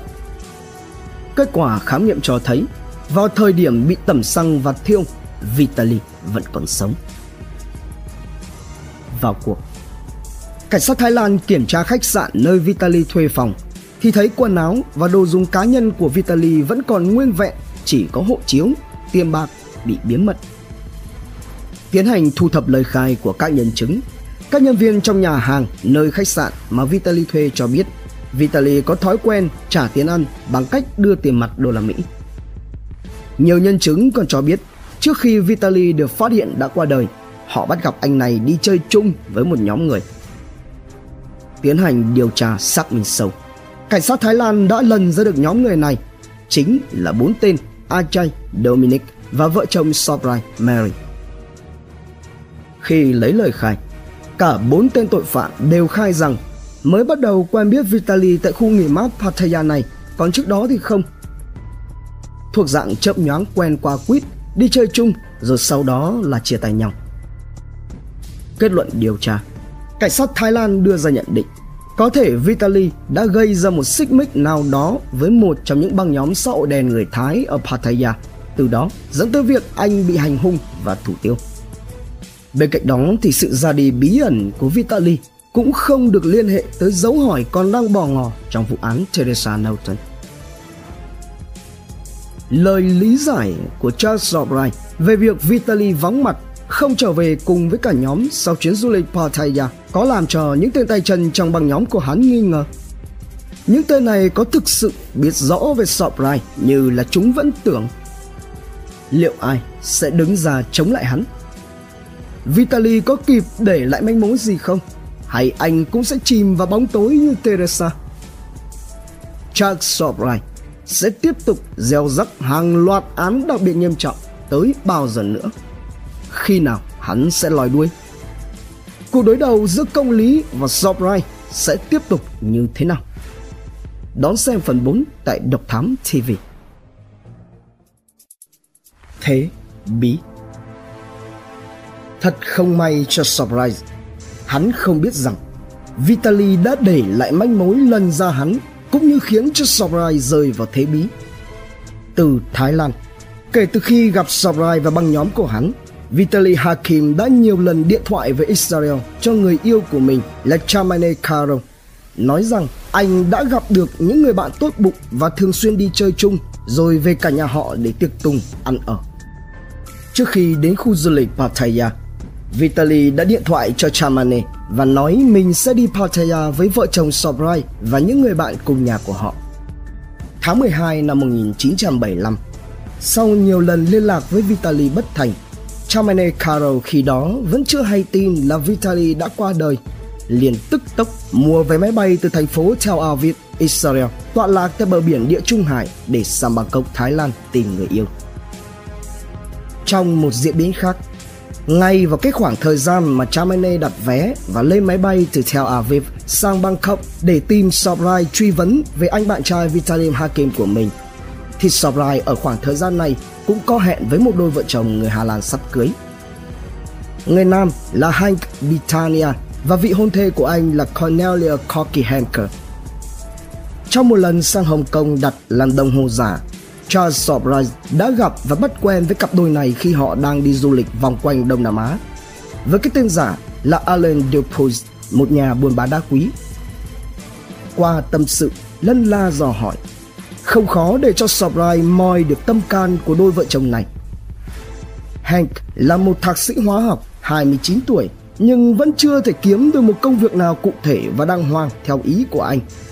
Bởi lẽ, Hank là con lai, và tại đất nước Hà Lan khi đó thì điều này khiến cho Hank bị phân biệt đối xử. Trong khi đó thì Cornelia tuy rằng đang làm trong ngành y, nhưng lại hết mực yêu chồng và cũng ảnh hưởng bởi tâm lý và tư tưởng của Hank Do đó mà cả hai người đã quyết tâm dành dụng một khoản tiền rồi làm một chuyến vòng quanh Đông Nam Á, ăn tiêu đến đồng tiền cuối cùng mới trở về. Tại Hà Lan thì họ cũng chỉ là tầng lớp trung lưu, hiếm khi nào được tiếp cận với những thứ của giới nhà giàu. Qua đó, nhanh như cắt. Sobrai nhận thấy cặp đôi Hank và Cornelia là những con mồi béo bở tiếp theo của hắn. Vẫn với chiêu bài giả nhân giả nghĩa và chiếm lấy lòng tin. Sobrai cho hai người đi chơi khắp nơi ở Singapore đến những chỗ sang trọng dùng bữa và mua sắm. Với cái mác là nhà buôn đá quý, hắn từng bước từng bước mê hoặc Cornelia với những cửa hàng trang sức đá quý thượng lưu. Và rồi, tự nhiên họ sập bệnh. Đến khi chín mùi, Sobrai mới chia ra một chiếc nhẫn sapphire rồi nói rằng bán rẻ cho Cornelia giá là 1.600 đô la Mỹ. Tiện thể, hắn cũng không quên ngỏ lời mời khi mà đôi vợ chồng này đến Bangkok du lịch thì hãy nhớ ghé thăm biệt thự sang trọng của hắn để chúc mừng cho hạnh phúc trăm năm. Khi công việc đặt làm đồng hồ giả ở Hồng Kông của Sobrai hoàn tất, hắn nhắn lại cho Hank và Cornelia rằng hắn có việc gấp nên phải trở về Bangkok trước, đồng thời cho họ địa chỉ, hứa sẽ gửi ô tô và tài xế đến đón tận sân bay ở Thái Lan. Khi Hank và Cornelia đến Bangkok, tìm đến nơi ở của Sarai theo địa chỉ mà hắn nhắn gửi, thì đó cũng là lúc mà số phận của cả hai đã được Sarai an bài. Nhưng có một điều mà Sarai không biết về hai con mồi của hắn và hắn cũng chẳng ngờ tới. Đó là Hank và Cornelia là những người rất chăm chỉ viết thư về cho gia đình. Thông lệ là một tuần hai lá. Trong suốt những ngày trên đất Singapore, giao du với nhà buôn đá quý tên là Alan. Rồi cả kế hoạch đến thăm biệt thự của vị doanh nhân này cũng đều được họ ghi chép và kể lại đầy đủ trong những bức thư gửi về Hà Lan của mình. Trong các bữa ăn chung với nhau, Sobrai mới lén hạ độc vào đồ ăn của Hank và Cornelia khiến cho họ lăn ra ốm thập tử nhất sinh một cách hết sức khó hiểu. Sau đó là màn kịch chăm sóc rộng lượng của Sobrai. Chẳng biết thực sự hắn tính toán như thế nào về Hank và Cornelia từ lúc đầu mà kịch bản với hai người này lại gần như là giống với cái cách hắn đã dùng với Dominic. Tử tế, hảo sảng, rồi sau đó là rủ rê lôi kéo vào con đường phạm tội. Hay là hắn đã hạ quyết tâm sẽ cho đôi vợ chồng sắp cưới này có kết cục giống như Vitaly Hakim. Trong khi Hank và Cornelia ốm giặc dẹo tại nhà của Sobrai cũng là lúc Chamane đặt chân đến đây. Cô chẳng mất quá nhiều thời gian để tìm ra nơi mà băng nhóm Sobrai trú ngụ bởi vì đây cũng là chỗ mà Vitaly đã đến ở và cho cô địa chỉ trước đó. Trước mặt Hành và Cornelia, Sobrai xa sẩm mặt may khi hắn bị Charmaine truy vấn dồn dập đặt các câu hỏi về tung tích và mối quan hệ với người yêu của cô, Vitaly Hakim. Sự việc này đã đưa Sobrai vào một tình thế hết sức khó xử, đứng trước nguy cơ mọi việc có thể đổ bể và bại lộ. Nhưng Sobrai chẳng mất quá nhiều thời gian để đưa ra quyết định cho mình. Bikini Để giải quyết vấn đề, một mặt Sobrai đưa cả Hank và Cornelia ra ngoài cho dù cả hai đang ốm nặng. Một mặt, hắn lại tỏ vẻ nhân nghĩa, đưa ra lời đề nghị với Chamane rằng muốn cùng với cô đến một resort ở Pattaya, chính là nơi mà Vitaly đã thuê phòng để tìm hiểu chuyện gì đã xảy ra. Nghe cũng xuôi tai, Chamane mới đồng ý và tạm thời dịu lại đôi chút. Ngay cái đêm hôm ấy, trong bữa ăn, Sobrai đã lén bỏ thuốc ngủ và thức ăn của Hank Cornelia Đợi cho tới khi họ ly bì mê man thì hắn mới cùng với A Chay ra tay hạ sát cặp đôi một cách dã man để bịt đầu mối. Trở về nhà, thấy trên người Soprai và A Chay nồng nặc mùi xăng và bùn đất, những tên khác gặng hỏi nhưng chỉ nhận là sự im lặng từ Sọp Ngày 16 tháng 12 năm 1975, Hank Bintania và Cornelia Henker được tìm thấy trong tình trạng đều đã qua đời, cháy đen thành than trong đó có một người bị đánh gãy đốt sống cổ. Khi thấy thông tin về việc tìm thấy hai du khách người nước ngoài xấu số tràn ngập trên khắp các trang báo tại Bangkok, kết hợp với việc luôn nhìn thấy những tấm hộ chiếu họ tên là của người khác, nhưng hình ảnh lại là của vợ chồng Sobrai Mary thì Dominic mới sâu chuỗi lại hết những sự việc lạ lùng xảy ra xung quanh Sobrai và đi đến kết luận chủ tướng của hắn Charles Surprise không chỉ là kẻ buôn bán đồng hồ giả, buôn lậu như hắn vẫn từng biết, mà còn là kẻ gây ra hàng loạt các vụ án đặc biệt nghiêm trọng với tình tiết hết sức tàn bạo vô nhân tính. Về phần Charmaine, cô cùng với Surprise lên đường đến Pattaya. Nhưng chờ đợi cô không phải là lời giải đáp hoặc manh mối tìm ra tung tích Vitaly. 9 ngày sau chuyến đi đến Pattaya cùng với Surprise, Chamane được tìm thấy trong tình trạng giống như Teresa Norton. Cô nổi lên trên mặt biển Pattaya. Trên người cũng chỉ mặc có độc duy nhất một bộ quần áo tắm bikini hai mảnh. Và lại một lần nữa, cảnh sát Thái Lan đưa ra kết luận Chamane qua đời do đuối nước. Đây cũng là lúc trên trang nhất của những tờ báo phát hành ở Bangkok, cụm từ The Bikini Killer sát nhân bikini lần đầu tiên xuất hiện. Nepal Sau khi thực hiện tội ác với Hank và Cornelia, Surprise mới lục soát hành lý của họ, lấy đi hộ chiếu, giấy tờ tùy thân và toàn bộ tiền bạc.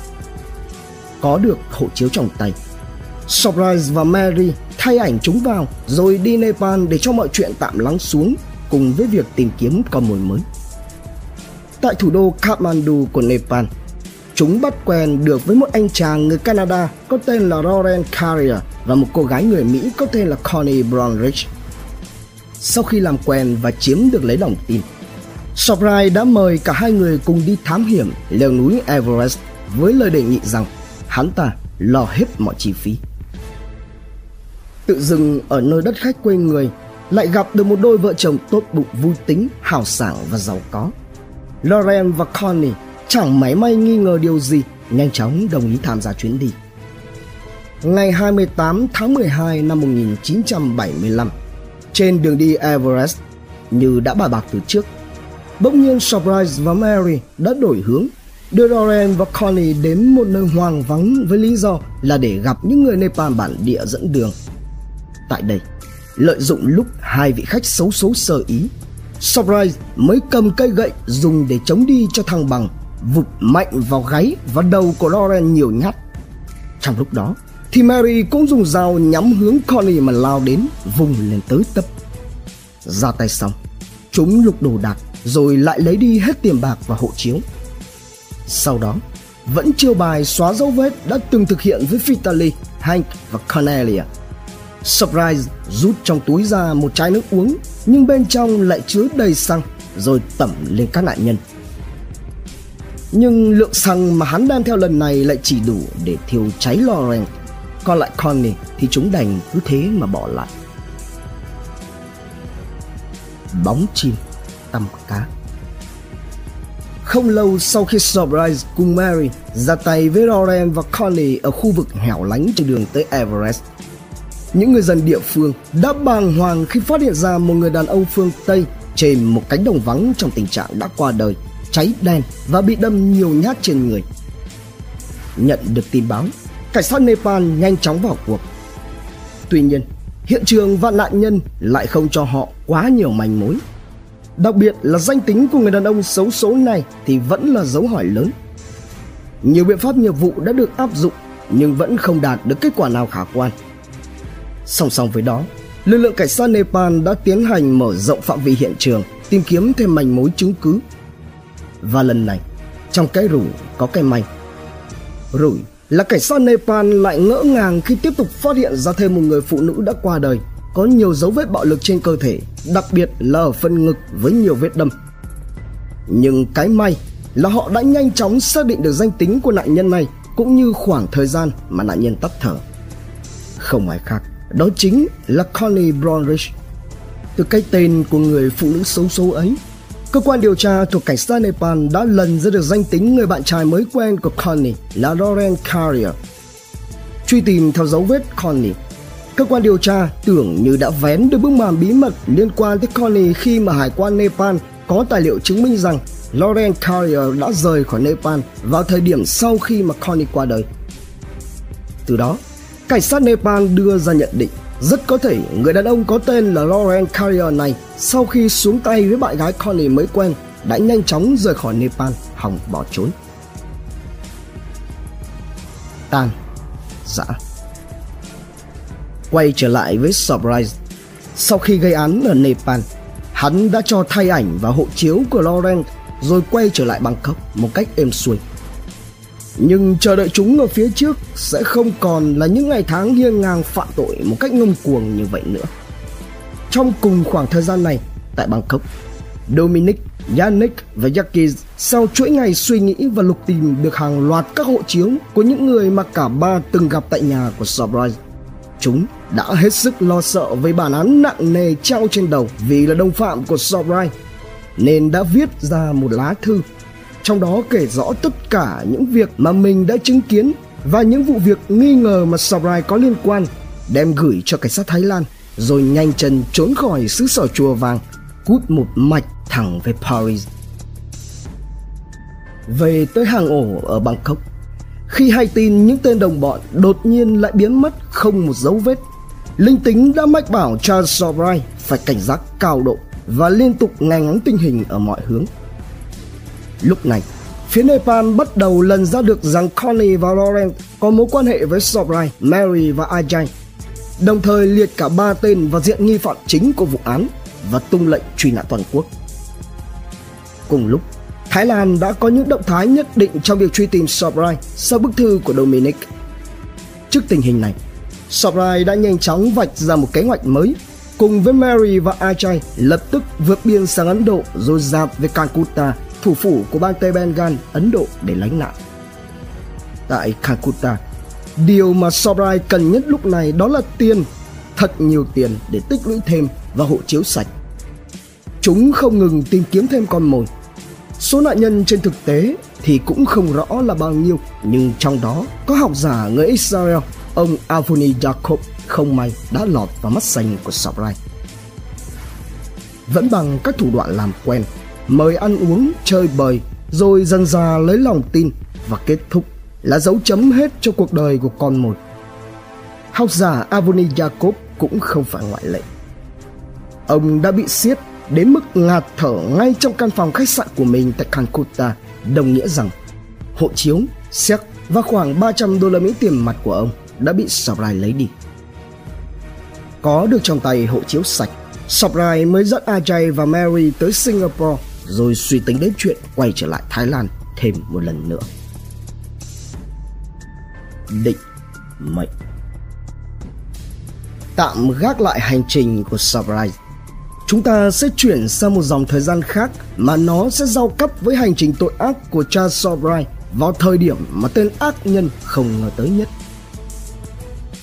Năm 1976, Bangkok, Thái Lan khi đó còn chưa phát triển thành đô thị của những tòa nhà chọc trời cao chót vót như ngày nay.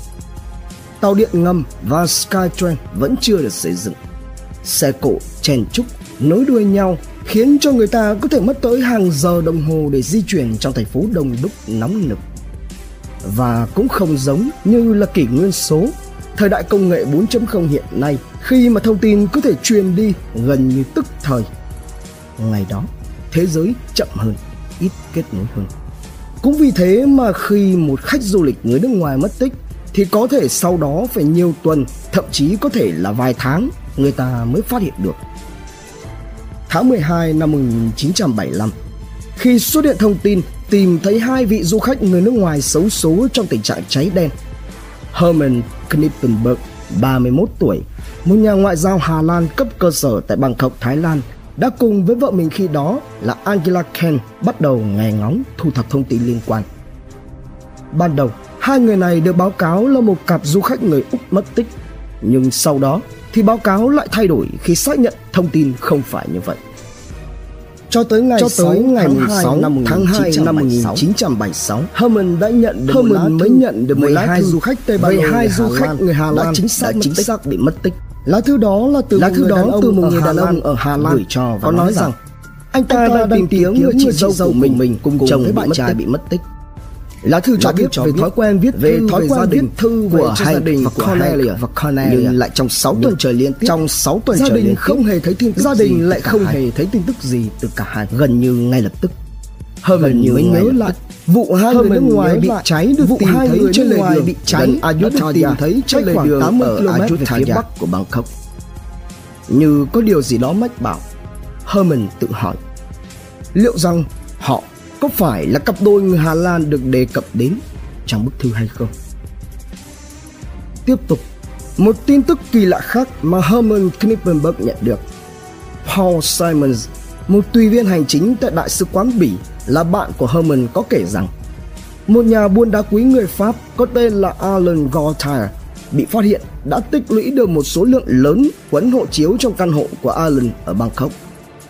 Các cuốn hộ chiếu này thuộc về những người mất tích được cho là đã qua đời và hai trong số các cuốn hộ chiếu ấy có vẻ là của Hank và Cornelia, tức cặp đôi người Hà Lan hiện giờ đang mất tích. Cố gắng gặng hỏi, nhưng Herman cũng chỉ nhận lại được câu trả lời từ chối tiết lộ nguồn thông tin từ Simon. Nhà đại thể Nghĩ đi nghĩ lại, Herman mới quyết định mở một cuộc điều tra nhỏ ông đã cho điều động một nhà sĩ người Hà Lan đóng đô tại Bangkok đến để giám định các nạn nhân bị cháy tại nhà đại thể của cảnh sát ở thủ đô Thái Lan kết hợp với việc sử dụng hồ sơ nha khoa của cặp đôi mất tích để đối chiếu. Ngày 3 tháng 3 năm 1976, cảnh tượng tại nơi đó vẫn còn hiện rõ trong tâm trí của Herman. Bên trong nhà đại thể, mùi của chất khử trùng nồng nặc sộc lên tận óc át đi cái mùi thối rữa đang phân hủy vị nhà sĩ mà Herman liên hệ, vừa đưa tay kiểm tra miệng của một người cứng nhắc, vừa dõng dạc nói với ông. Đó là họ. Có lẽ, cảnh tượng ấy cùng tất cả những gì liên quan đã khiến cho tâm trí của Homer bị sốc nặng. Khơi dậy cái nỗ lực cá nhân kéo dài tới hàng thập kỷ để đưa kẻ ác ra trước công lý. Kể cả cho tới sau này, khi về hưu trong suốt 30 năm công tác ở nước ngoài, Herman vẫn không bao giờ có thể quên được những gì mà ông đã được chứng kiến trong cái ngày hôm ấy. Dominic cùng với Yannick và Jacques đã tìm đường thoát thân, trốn khỏi bàn tay của Sobrise. Thần tín lúc này chỉ còn là Ajay, nhưng liệu rằng hắn có thực sự biết rõ về Sobrise? Lần trở lại Thái Lan này của Sobrise sẽ ra sao? Khi mà lời vạch tội của Dominic đã đến được tay cảnh sát Thái Lan. Đồng thời, nhà ngoại giao Herman Klippenberg của Hà Lan đã bắt đầu để ý tới hắn. Hành trình đòi lại công lý cho các nạn nhân xấu số sẽ tiếp diễn như thế nào? Đâu là dấu chấm hết với Charles Sobrise. Đón xem phần 5 tại Độc Thám TV. Dự liệu Tháng 3 năm 1976, Surprise quay lại Bangkok với cái tên Jacob trong cuốn hộ chiếu đã lấy được từ vị học giả người Israel. Thời điểm này, cảnh sát Thái Lan bắt đầu nghi ngờ một người đàn ông lai Ấn, Á cùng với một người phụ nữ phương Tây.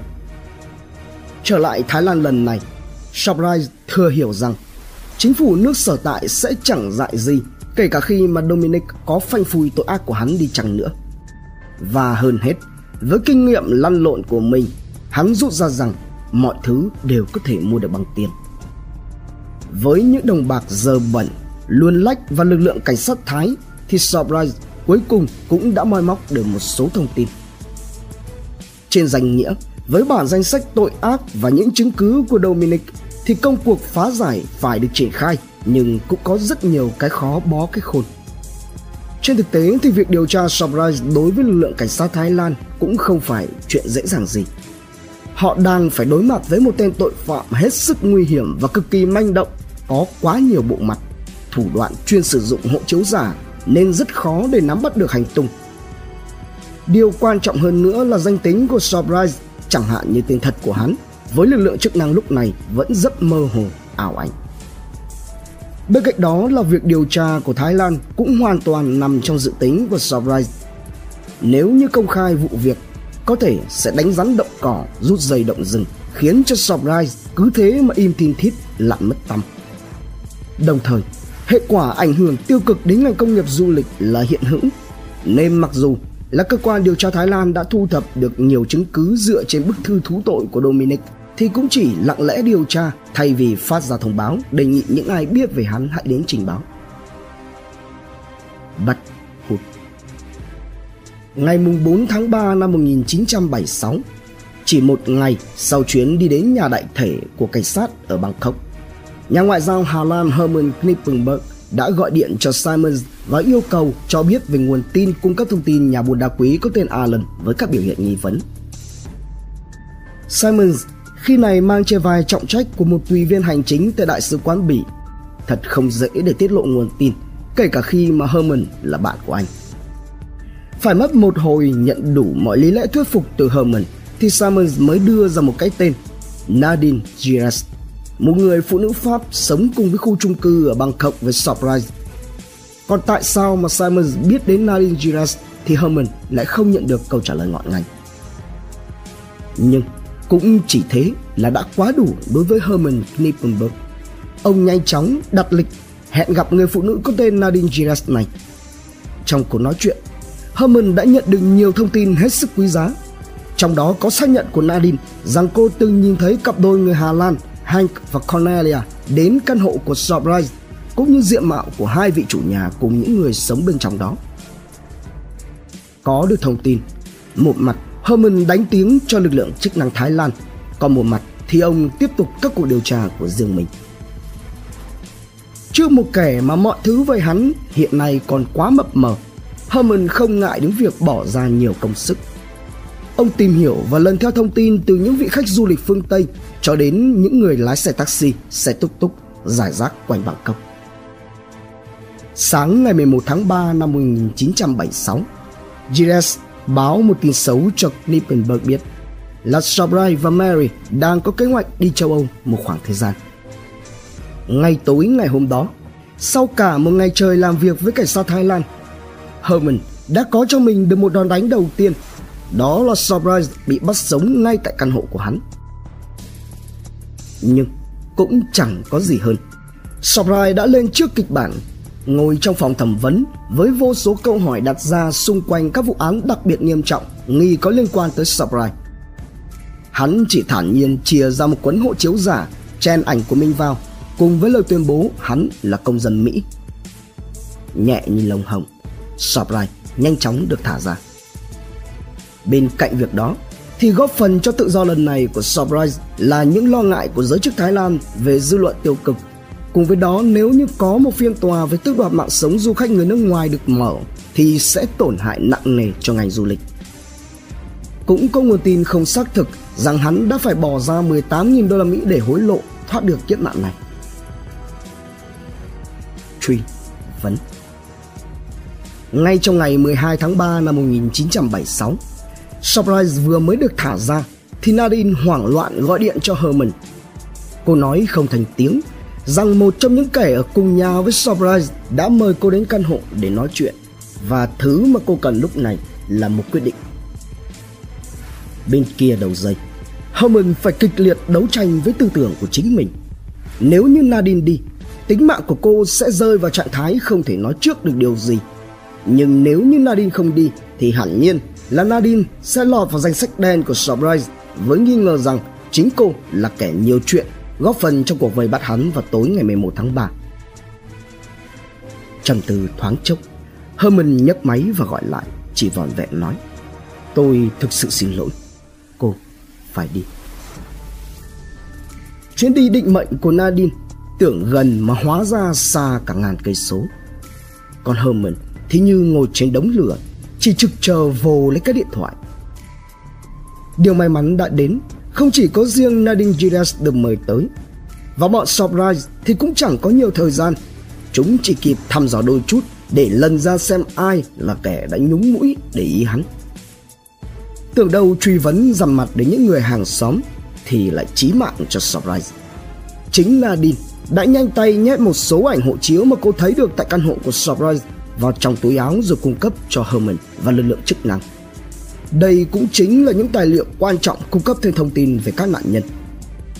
Trong lúc này, giới chức Hà Lan thường thượt thở ngắn than dài vì thất vọng trước hành động của phía Thái Lan. Herman nhận được thông báo cho nghỉ phép 3 tuần. Trước khi lên đường đi nghỉ, Từ những thông tin thu thập được trong quá trình tự điều tra, Herman và vợ khi đó của ông là Angela đã đi đến nhận định các nạn nhân xấu số đều có chung đặc điểm là trước khi qua đời, họ đều từng gặp gỡ, ăn uống, đi chơi với cặp đôi Surprise Mary. Từ đó, Herman cùng với vợ đã biên soạn các tài liệu liên quan đến vụ án gửi đến khắp các đại sứ quán xung quanh Bangkok với hy vọng có thêm thông tin. Lộ diện Những cố gắng của Herman Knippenberg đã được đền đáp. Trở về từ kỳ nghỉ, ông nhận được cuộc gọi từ đại sứ Canada cho biết về danh tính của người phụ nữ có tên Monique như hình với bóng với Surprise. Tên thật của ả là Mary. Đồng thời, phía cảnh sát Canada đã đến gặp gia đình và nơi làm việc của Mary tại Quebec. Bố mẹ của Mary thì chỉ ngây thơ trả lời rằng hiện tại cô con gái cưng của họ đang đi du lịch cùng bạn trai và đưa ra một liên lạc trong trường hợp khẩn cấp có địa chỉ ở gần Marseille, Pháp. Từ đầu mối này, lớp sương mù che phủ thân phận của Charles Sobrise đã dần tan biến. Bởi không đâu khác, địa chỉ mà Mary để lại cho bố mẹ tại Quebec lại chính là địa chỉ của bà Trần Loan Phụng, mẹ của Sobrise. Gần như ngay lập tức, tất cả các thông tin mà cảnh sát Pháp có được về nhân vật mang tên Charles Sobrise cũng như quãng đời với những mối liên hệ của hắn khi còn ở Pháp đã được tập hợp. Lúc này thì Homan ở Thái Lan và ít nhất là lực lượng chức năng Hà Lan, Thái Lan biết rằng họ đang đối đầu với ai nhưng lại chưa thực sự đầy đủ để phát họa nên chân dung của Surprise một cách chi tiết nhất. Trong khi có được thắng lợi đầu tiên với việc xác định được danh tính của nhà buôn bán đá quý Allen, thì Herman lại tiếp tục nhận được cuộc gọi từ Nadine Gires. Cô cho biết chủ căn hộ mà Surprise thuê định tống cổ hắn ra ngoài, đem vứt đi hết đồ đạc để cho thuê lại. Không một ai biết Surprise và Mary hiện nay đang ở đâu. Nhanh như chớp, Herman đã thuyết phục và xin được lệnh khám xét khẩn cấp nơi ở của Surprise. Tại đây, cảnh sát Thái Lan bàng hoàng phát hiện và thu giữ được nhiều bằng chứng cho thấy Surprise có liên quan đến những vụ án đặc biệt nghiêm trọng xảy ra trên địa bàn. Đó là hộ chiếu của một số nạn nhân cùng với các giấy tờ liên quan đến họ như là vé máy bay, thư từ hoặc là hình ảnh. Ngoài ra còn có 5 kg thuốc ngủ, bột lá cây Magiat, ba thùng chứa chất lỏng kích cỡ công nghiệp Bên trong chứa một loại thuốc được xác định là có tác dụng như là thuốc nhuận tràng nhưng ở mức độ dược tính mạnh hơn nhiều. Cùng với đó là áo khoác, túi sách của Cornelia. Malaysia Thời điểm xảy ra vụ khám xét căn hộ chung cư nơi Sarai thuê ở của cảnh sát Thái Lan là lúc mà hắn cùng với Mary Ajay đang có mặt tại Singapore. Đến khi quay trở lại Bangkok, vừa mới đặt chân xuống taxi để đi bộ về căn hộ thì bất ngờ Surprise đưa một đứa bé hàng xóm mà hắn đã căn dặn từ trước đó thông báo rằng mấy bữa trước có nhiều cảnh sát đến nhà chú đấy. Ngay lập tức, chúng mới quay đầu bỏ trốn, tìm thuê lấy một chiếc xe hơi rồi chạy thẳng một mạch xuống tỉnh Surat Thani, miền Nam Thái Lan. Nghỉ lại tại đó một đêm, sang đến hôm sau, Sobrai cùng Mary và Ajay đi xong Khla rồi vượt qua biên giới tiến vào đất Malaysia. Tại Kuala Lumpur, chúng đã nhiều lần đột nhập vào các cửa hàng đá quý, thực hiện hàng loạt các vụ trộm cắp và tiến hành thu mua đá quý chợ đen. Sau đó, cùng nhau lên đường sang Geneva, Thụy Sĩ, đóng vai là nhà buôn đá quý, tìm đầu ra cho hàng kiếm được ở Malay, đồng thời thu mua ở Thụy Sĩ, đem lại về Malay để kiếm lời. Một lần nọ, trong một chuyến từ Thụy Sĩ về Malaysia, chỉ có Sobrai và Ajay lên đường Còn Mary thì ở lại Geneva Đến khi trở lại Mary thấy chỉ có một mình Sobrai. Toàn định hỏi Nhưng cái mà Mary nhận được Đó là ánh mắt của Sobrai Như muốn nói rằng Đừng bao giờ hỏi bất cứ điều gì về Ajay nữa Mary thì có lẽ tự hiểu được rằng Thằng nhóc lạnh lùng Từng là trợ thủ đắc lực cho Surprise Đã không còn giá trị Và có thể nó đang nằm ở một nơi nào đó trong các khu rừng nhiệt đới Malaysia. Không ai còn hay biết về Achai Chowdhury nữa. Cũng có một số nguồn thông tin cho thấy lần cuối cùng Achai được nhìn thấy là tại Đức vào cuối năm 1976. Cho tới nay, việc tìm kiếm tin tức lẫn hành tung của Ajay Chowdhury vẫn tiếp tục được tiến hành. Sức ép ngày mùng 5 tháng 5 năm 1976. Sau cả một quãng thời gian, Hà Lan không thấy có nhiều tiến triển từ phía Thái Lan. Herman Knippenberg đã nhận được chỉ đạo từ đại sứ Hà Lan rằng hãy chia sẻ câu chuyện này với báo chí. Chỉ trong vỏn vẹn vài ngày, tờ Bưu điện Bangkok đã đăng một câu chuyện bùng nổ trên trang nhất, kéo theo đó là dư luận và hàng loạt tờ báo khác vào cuộc. Cứ như thế, tin tức về một kẻ chuyên ra tay với du khách người nước ngoài tức đoạn mạng sống hàng loạt ở Thái Lan rộ lên. Và tính đến lúc này, các nạn nhân mang nhiều quốc tịch qua đời với những hiện trường na ná nhau từ công dân Mỹ, Canada, Thổ Nhĩ Kỳ cho tới công dân Hà Lan, Pháp, Israel. Từ đó, các đại sứ quán liên tục thúc ép phía Thái Lan phải thực hiện công lý. Dưới tác động của nhiều phía và ngành du lịch trị giá lên tới hàng triệu đô la Mỹ bị kề cổ, giới chức Thái Lan buộc phải công khai và thực sự vào cuộc. Cảnh sát Thái Lan đã mở các chiến dịch quy mô lớn ráo riết tổ chức truy bắt Charles Sobhraj. Với chân dung của một kẻ ác như Sobhraj, tổ chức cảnh sát hình sự quốc tế Interpol cũng có mặt. Sau khi chấp nối nhiều vụ việc trên nhiều quốc gia và vùng lãnh thổ, thì thông báo của Interpol nhanh chóng được phát ra. Gia đình mới Thư thụ xong phần lớn số đá quý kiếm được tại Malaysia, Surprise đã cùng với Mary đi Bombay Ấn Độ để lên kế hoạch cho việc xây dựng một gia đình mới với các âm mưu thủ đoạn được cải tiến. Tại Bombay, hắn thu nạp và đưa về nơi ở hai người phụ nữ phương Tây sẵn sàng tham gia phạm tội là Barbara Smith và Mary Allen Ether. Nạn nhân đầu tiên của băng nhóm này là một người thanh niên Pháp có tên là Jane Luck Solomon. Vốn ban đầu là chúng định pha rượu và thuốc ngủ nhằm hạ gục Jin, sau đó thì cướp đi tài sản giấy tờ. Tuy nhiên, do không cẩn thận và pha quá liều, Jin đã không chịu nổi và qua đời. Tháng 7 năm 1976, tại New Delhi, Ấn Độ, băng tội phạm mới của Sobhraj lại tiếp tục ra tay lừa một nhóm sinh viên sau đại học người Pháp bằng cách giới thiệu mình là những hướng dẫn viên du lịch chuyên nghiệp. Qua nhiều lần lấy lòng dẫn đến tin tưởng, nhóm sinh viên này đã nhờ Surprise đưa đi thăm thú nhiều nơi. Vào chiều ngày 5 tháng 7 năm 1976, trước bữa ăn tại khách sạn Vikram, do điều kiện ăn uống của Ấn Độ khi đó không được đảm bảo vệ sinh nên Vin vào cớ đó. Surprise đã đưa cho mỗi người một viên thuốc tẩm độc nói là thuốc ngừa bệnh kiệt lỵ. Tuy nhiên, phi vụ này lại không ngon ăn như hắn hằng tưởng. Thuốc phát huy tác dụng nhanh hơn dự kiến. Khi những người xung quanh bắt đầu bất tỉnh thì có ba người trong số đó chỉ giả bộ uống thuốc. Thấy vậy đã xông tới khống chế Surprise và mang hắn thẳng tới đồn cảnh sát.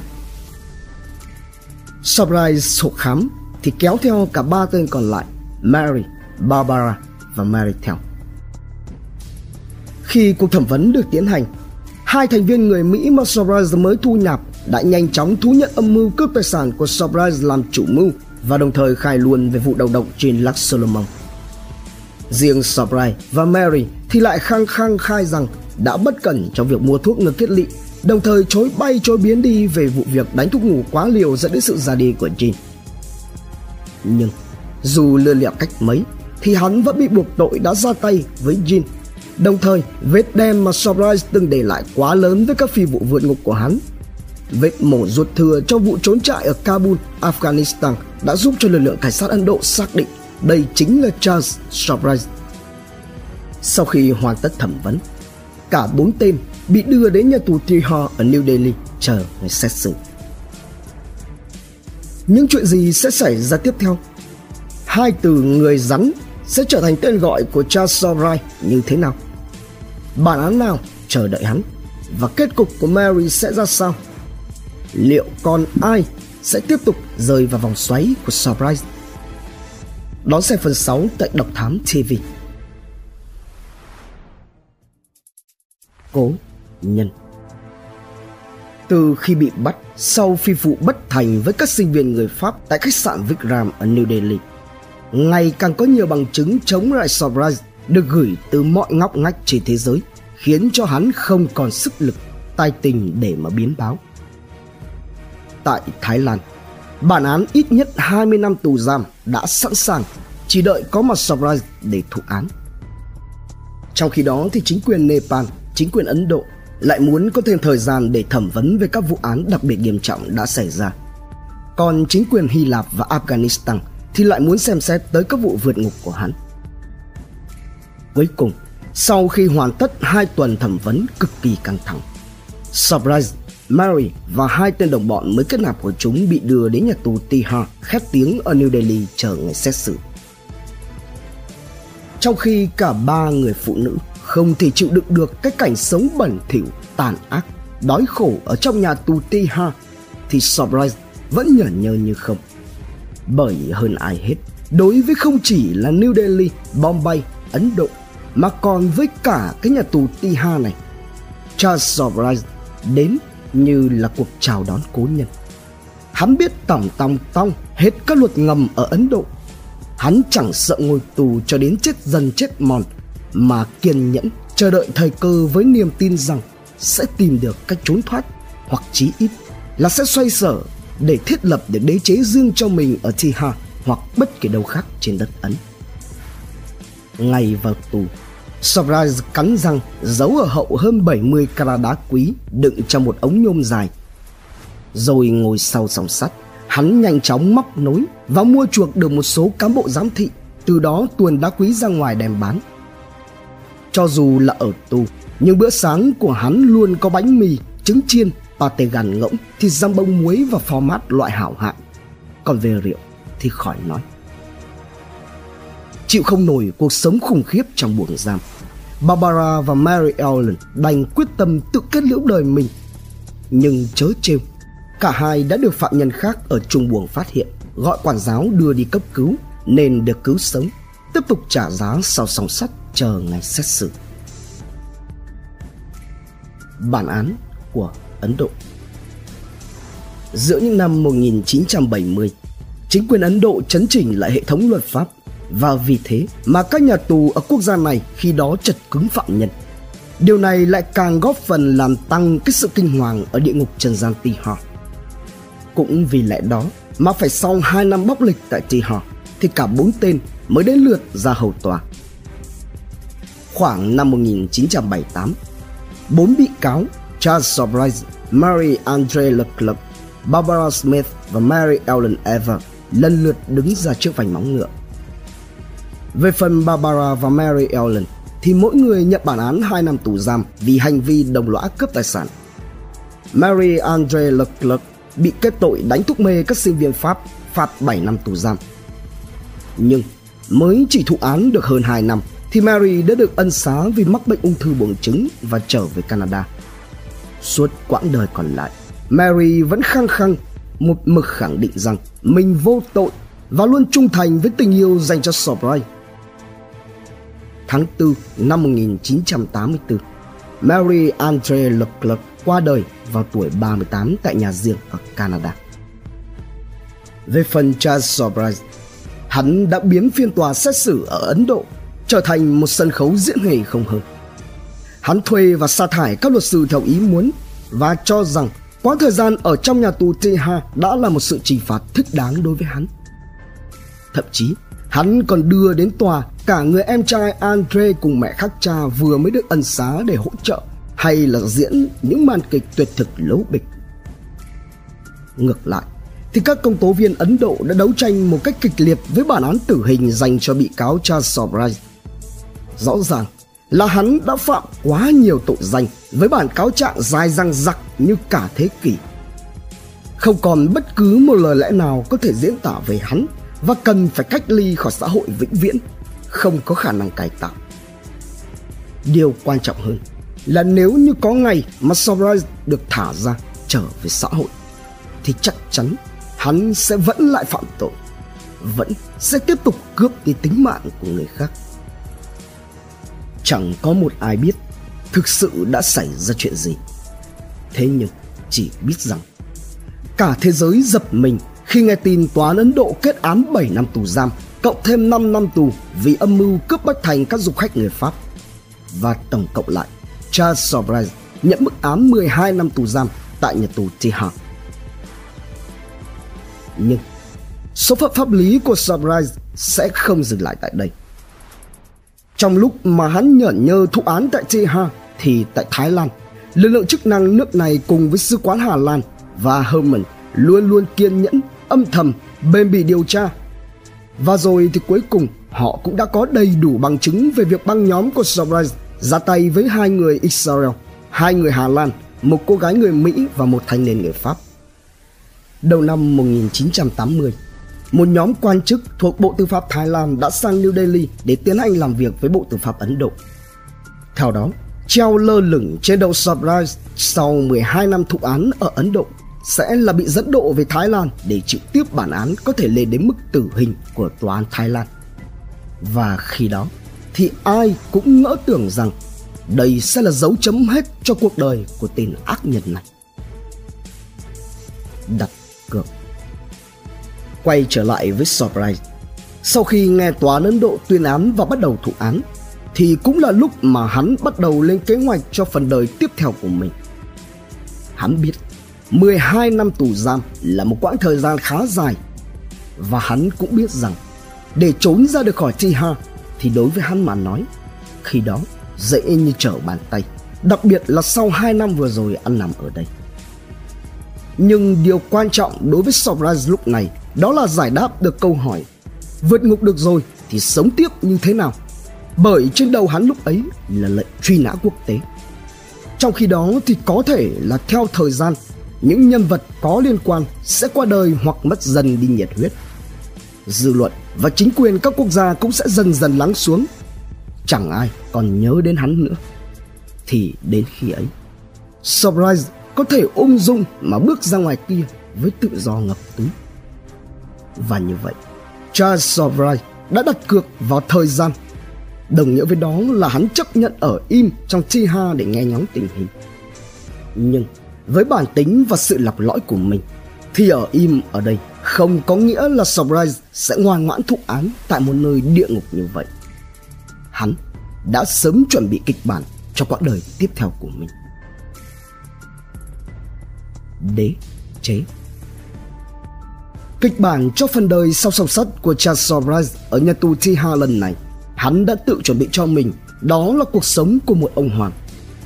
Minh chứng cho những năm tháng này của Surprise đã được tái hiện lại và trở thành một phần trong cuốn tiểu thuyết phi hư cấu có tên là Black Warrant Confessions of a Tehran Jailer hay còn tạm dịch là Black Warrant lời thú tội của một tên cai ngục ở Tihar của đồng tác giả nhà báo Sunetra Chowdhury và Sunil Gupta, cựu giám đốc của nhà tù Tihar, được Crowley Books xuất bản vào ngày 7 tháng 11 năm 2019 với số tiền bán những viên đá quý được tuồn từ trong tù ra ngoài với viên rẻ nhất cũng có giá lên tới 50.000 đô thì Surprise đã mua chuộc cả nhà tù Tihar.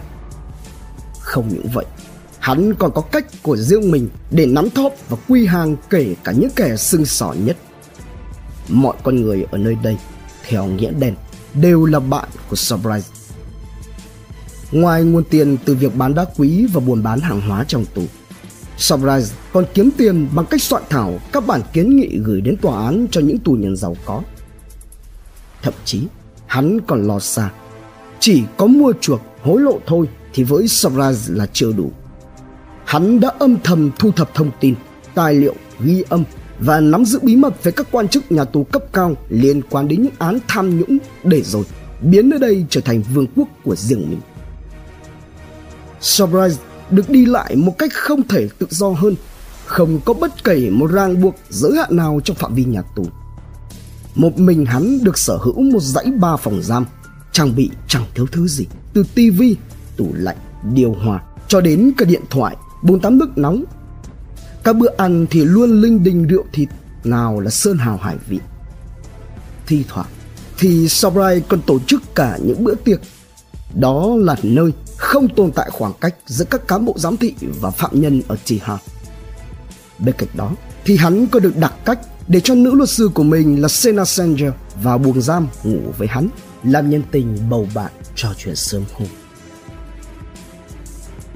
Kiếm tiền Trong một diễn biến khác, tại Thái Lan, tin tức về những vụ án của Surprise liên tục tràn ngập trên các phương tiện thông tin đại chúng và đã tạo ra cả một làn sóng bùng nổ lan đến nhiều nước ở phương Tây.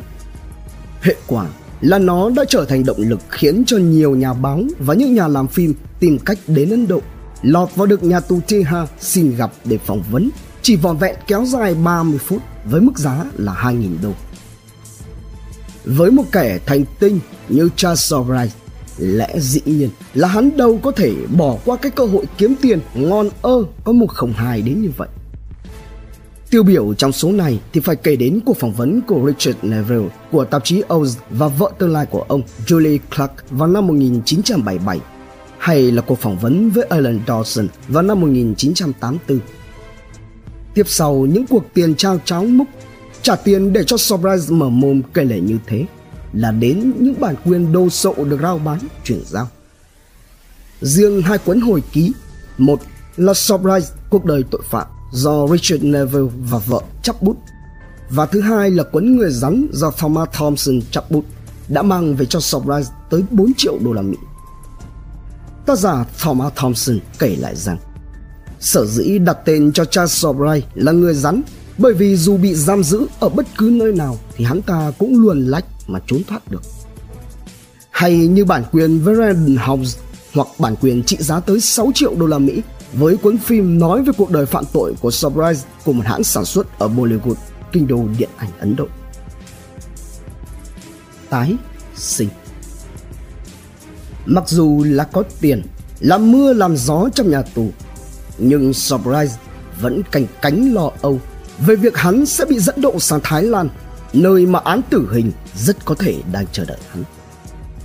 Để hóa giải được kiếp nạn này, cô nữ luật sư nhân tình nhân ngãi của Surprise đã vẽ ra cho hắn một nền móng hoàn hảo để tránh khỏi cửa tử một lần nữa tái sinh. Trước hết, Sena Sanger giảng giải cho Surprise về luật pháp Thái Lan rằng pháp luật nước này quy định rằng một vụ trọng án sau 20 năm mà vẫn không bắt được thủ phạm thì sẽ hết thời hiệu truy cứu trách nhiệm hình sự. Do đó mà tại Ấn Độ, Surprise phải gây ra một án đủ lớn để hắn có thể có thêm thời gian ngồi tù, ít nhất là có thêm 10 năm nữa đủ để kích hoạt quy định miễn truy cứu trách nhiệm hình sự của Thái Lan khi hết thời hiệu. Theo đó thì Surprise như mở cờ trong bụng, hắn đã cấu kết cùng với hơn chục tên phạm nhân khác để lên kế hoạch đào tẩu khỏi Tihar. Ngày 17 tháng 3 năm 1986, khi thụ án đã được gần 10 năm, Surprise bịa ra lý do rằng hôm đó là sinh nhật của hắn và cũng là lễ kỷ niệm cho 10 năm ngồi tù. Hắn cho tổ chức một bữa tiệc hoành tráng, linh đình, chiều đãi toàn bộ lính gác và bạn tù. Vẫn với thủ pháp gây án như đã từng, tất cả thức ăn và đồ uống đều bị Surprise trộn lẫn với thuốc ngủ. Đợi cho đến khi tất cả đã vật vã dưới tác dụng của thuốc thì Surprise chỉ đơn giản là mở và đi qua từng cánh cửa một, từng bước, từng bước ra đến bên ngoài nhà tù Tiha. Sunil Gupta khi đó đương là giám đốc nhà tù Tiha khi nghe tin báo rằng Sobras đã bỏ trốn thì thất thần mặt cắt không còn giọt máu vội vã chạy thẳng từ nhà đến trại giam bình tĩnh lấy lại lý trí Sunil mới từ từ phân tích và bàng hoàng nhận ra Thời gian ở Tiha của Surprise không còn nhiều.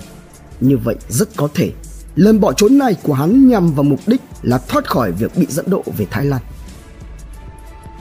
Trong một diễn biến khác, cách đó tới hàng nghìn km tại Mỹ, Herman Knippenberg khi này đang học lấy bằng thạc sĩ về hành chính công tại Đại học Harvard thì bất ngờ nhận được cuộc gọi từ nữ cố vấn chương trình với thông báo rằng tôi nghĩ anh nên lặng lặng đi trong thời gian này. Surprise đã trốn thoát khỏi nhà tù Tihar. Tính mạng của anh có thể gặp nguy hiểm. Nhưng không ai hiểu về Surprise bằng Herman. Hơn ai hết, Herman có đủ tự tin rằng Surprise quá thông minh để không đuổi theo ông và sẽ ngay lập tức lẩn trốn đi nếu như có trong tầm mắt. Và cũng như Sunil tại Tihar Ấn Độ, thì Herman nhanh chóng nhận ra được mục đích thực sự của Surprise ngày 6 tháng 4 năm 1986, thanh tra Maduka Zender của cảnh sát Mumbai đã bắt sống được Surprise khi hắn đang nhâm nhi bia ở nhà hàng Old Caucaro thuộc khu nghỉ mát bên bờ biển Goa để kỷ niệm sinh nhật lần thứ 42 của mình. Trái lại với sự bố ráp, phòng bị và bao vây kín mít của lực lượng chức năng, Surprise chỉ đơn giản là nhẹ nhàng chấp nhận bị bắt. Nhân chứng là James Vegas, chủ của nhà hàng cho biết. Từ khi đến đây, Surprise tỏ ra hết sức bình tĩnh, điềm đạm và im lặng, không nói gì cả. Như thế, hắn biết trước được rằng khi có mặt tại đây thì chuyện gì sẽ xảy ra với mình. Cuối cùng thì kế hoạch của Surprise cũng đã thành công. Với vụ đầu độc và vượt ngục này, hắn hả hê khi bị tuyên phạt thêm 10 năm tù giam, nâng tổng số năm tù lên 22 năm tại nhà tù Tehran. Giá Ngày 17 tháng 2 năm 1997, khi Charles Sobhraj 52 tuổi được trả tự do tại Ấn Độ. Cho dù là ra tù, nhưng hắn vẫn phải chịu giám sát tại nơi đây trong lúc chờ cho chính quyền nước này tìm xem có quốc gia nào muốn tiếp nhận hắn hay không, bởi vì Ấn Độ lúc đó không biết để Sobhraj đi đâu. Nhưng chớ trêu thay, với việc hầu hết các trạng đòi, bằng chứng và thậm chí cả nhân chứng chống lại Sobrice đã mất từ lâu, cộng thêm với việc không có bất kỳ quốc gia nào dẫn độ. Cuối cùng, Ấn Độ đã trục xuất Sobrice trở về Pháp. Sự hiện diện trở lại của Sobrice lại một lần nữa tạo thành làn sóng trên các phương tiện truyền thông. Từ khi về Pháp, Sobrice kiếm được bộ tiền từ các phóng viên muốn phỏng vấn hắn khi đòi tới 5.000 đô chỉ cho một lần gặp. Hắn mạnh miệng tuyên bố, không tiền, không gặp.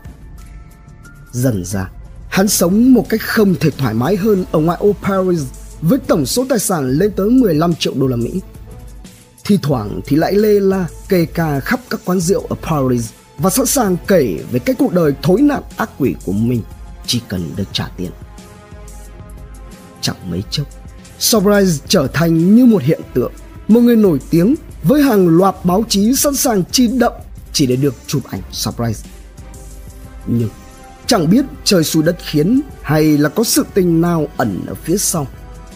Đang an nhàn tại Pháp, Surprise bỗng dưng quay lại Nepal. Lúc này, đây là nơi duy nhất trên thế giới vào thời điểm đó lệnh truy nã cha Surprise vẫn còn hiệu lực. Một số báo chí tại Thái Lan đã đưa tin, bình luận và gọi đây là luật nhân quả đối với Surprise. Tuy nhiên, theo tờ báo The Himalayan Times, Surprise quay trở lại Kathmandu, Nepal là để thành lập công ty kinh doanh nước khoáng. Đây là hệ quả của việc Surprise quá khao khát được nổi tiếng, được có tiền và quá tin tưởng vào trí thông minh cũng như cái tài xoay sở luồn lách của hắn. Ngày 1 tháng 9 năm 2003, một nhà báo của tờ The Himalayan Times đã tình cờ nhìn thấy Surprise có mặt trên đường phố ở thủ đô Kathmandu, Nepal. Người này sau đó đã bí mật theo dõi liên tục trong hai tuần lễ liên tiếp và kết quả là cho ra được một bài viết đi kèm với những bức hình chụp vào ngày 17 tháng 9. Ngay sau khi được xuất bản, bài viết này nhanh chóng thu hút được sự chú ý của cảnh sát Nepal. Rất nhanh, chỉ hai ngày sau đó, ngày 19 tháng 9 năm 2003, Surprise bị bắt sống với cáo buộc dùng hộ chiếu giả vào Nepal năm 1975 trong khi đang đánh bài tại Casino Royal của khách sạn Jack and Jetty. Tuy nhiên, thì lý do thực sự của lần xa lưới này của Surprise là để thẩm vấn về vụ án của hai nạn nhân Connie và Laurent năm 1975. Khi đối diện với các điều tra viên Nepal trong phòng thẩm vấn, Charles Surprise vẫn khăng khăng một mực phủ nhận trước đây hắn từng đến Nepal rồi lại bác bỏ đi cáo buộc có liên quan tới vụ án năm 1975 với Connie và Lauren vì chính quyền Nepal không có bằng chứng nào cho thấy hắn đang ở Nepal vào thời điểm mà hai người này bị ra tay. Trung thân Nhưng công lý không dừng bước trước Surprise. Một buổi sáng mùa đông năm 2003 ở Warrington, New Zealand, Herman Knippenberg đã đánh dấu ngày nghỉ hưu đầu tiên của mình bằng món bánh kép. Nhưng cắt ngang lại một lần nữa, Surprise tái xuất trong cuộc đời ông. Chuông điện thoại reo lên inh ỏi, nhấc máy. Phía đầu dây bên kia báo cho Herman một tin quan trọng rằng Surprise đã bị bắt ở Nepal. Tuổi cao không làm cho sự sắc bén của Herman bị suy giảm. Ngay lập tức, ông vội đi xuống nhà để xe lục tìm trong 6 hộp tài liệu lớn mà Sovereign đã để lại cho ông trong hơn 30 năm làm ngoại giao của mình. Không mất quá nhiều thời gian, Lời khai của Mary Andre Leclerc vào tháng 7 năm 1976 đã kể lại chi tiết quãng thời gian ở cùng với Sovereign tại Nepal đã có trên tay ông. Cũng đồng nghĩa rằng lời giảo biện ở Nepal của Sovereign cũng như về thời gian tại đây vào năm 1975 của hắn đã có bằng chứng thép chống lại. Herman nhanh chóng liên lạc và gửi nó cho FBI. Một mặt thì ông cũng nỗ lực không ngừng nhằm hỗ trợ cho lực lượng cảnh sát Nepal và Interpol trong việc tìm kiếm, thu thập vật chứng, chứng cứ để có thể khép tội được Surprise. Gần một năm sau, ngày 20 tháng 8 năm 2004, phiên tòa sơ thẩm xét xử Surprise tại Nepal chính thức bật mở và cùng với đó là toàn bộ tài sản của Surprise tại Nepal bị tịch thu. Kết thúc phiên tòa sơ thẩm, Surprise bị tuyên mức án trung thân nhưng Vin và lý do tòa không có bằng chứng và nhân chứng bị kết án mà không xét xử. Surprise lập tức kháng cáo. Trong lúc này thì luật sư của Surprise cũng lên tiếng rằng vợ của Surprise là Chantal Compagnon hiện nay ở Pháp cũng đang đệ đơn lên tòa nhân quyền châu Âu chống lại chính phủ Pháp vì từ chối cung cấp cho Surprise bất kỳ một sự trợ giúp nào. Tuy nhiên, trước khi có bất cứ một phản hồi nào thì Sobraz đã tự có nước đi cho riêng mình trong lúc làm thủ tục kháng cáo hắn lại tìm cách vượt ngục một lần nữa với kế hoạch dùng chất độc để hạ gục chướng ngại và bỏ trốn. Theo đó thì vào tháng 11 năm 2004, Surprise đã dùng máy tính sách tay, điện thoại không dây và điện thoại di động để viết thư điện tử cho một người bạn ở bên ngoài nhờ mua hộ hắn một hợp chất hóa học khiến cho con người mất đi ý thức. Tuy nhiên, thì âm mưu của Surprise đã không thành công như cách đó 18 năm về trước. Lần này, hắn đã sớm bị phát hiện và chắc đứng hoàn toàn âm mưu. Năm 2005, tòa phúc thẩm Patan ở Nepal được mở. Khép lại với lời tuyên y án sơ thẩm trung thân đối với bị cáo Charles Surprise. Thụ án Bản án cuộc đời tạm khép lại. Charles Surprise sẽ phải dành hết quãng thời gian còn lại của mình trong nhà tù Nepal. Tuy nhiên, không vì thế mà hắn ta ngừng nổi tiếng. Hàng loạt các hãng làm phim, nhà xuất bản và các cơ quan báo chí đã tìm đến để xin viết về cuộc đời của Surprise. Từ một tên tội phạm hết sức nguy hiểm, mất hết nhân tính, bị tuyên án trung thân và tịch thu toàn bộ tài sản tại Nepal, Charles Surprise lại một lần nữa trở thành một người nổi tiếng và nhanh chóng có được cuộc sống sung túc, giàu có ngay trong nhà tù Nepal. Năm 2006, Surprise đã kháng cáo chống lại phán quyết của tòa án quận Kathmandu và gọi bản án là bất công, cáo buộc các thẩm phán phân biệt chủng tộc trong khi tuyên án. Rồi tới cuối năm 2007, luật sư của Surprise đã gửi một bản thỉnh nguyện thư đến Tổng thống Pháp khi đó là ông Nicolas Sarkozy đề nghị chính phủ Pháp can thiệp với chính phủ Nepal phóng thích Surprise, một công dân Pháp vì lý do nhân đạo. Bởi lẽ, hắn đã thụ án tại nhà tù Tiha ở Ấn Độ suốt 22 năm trời.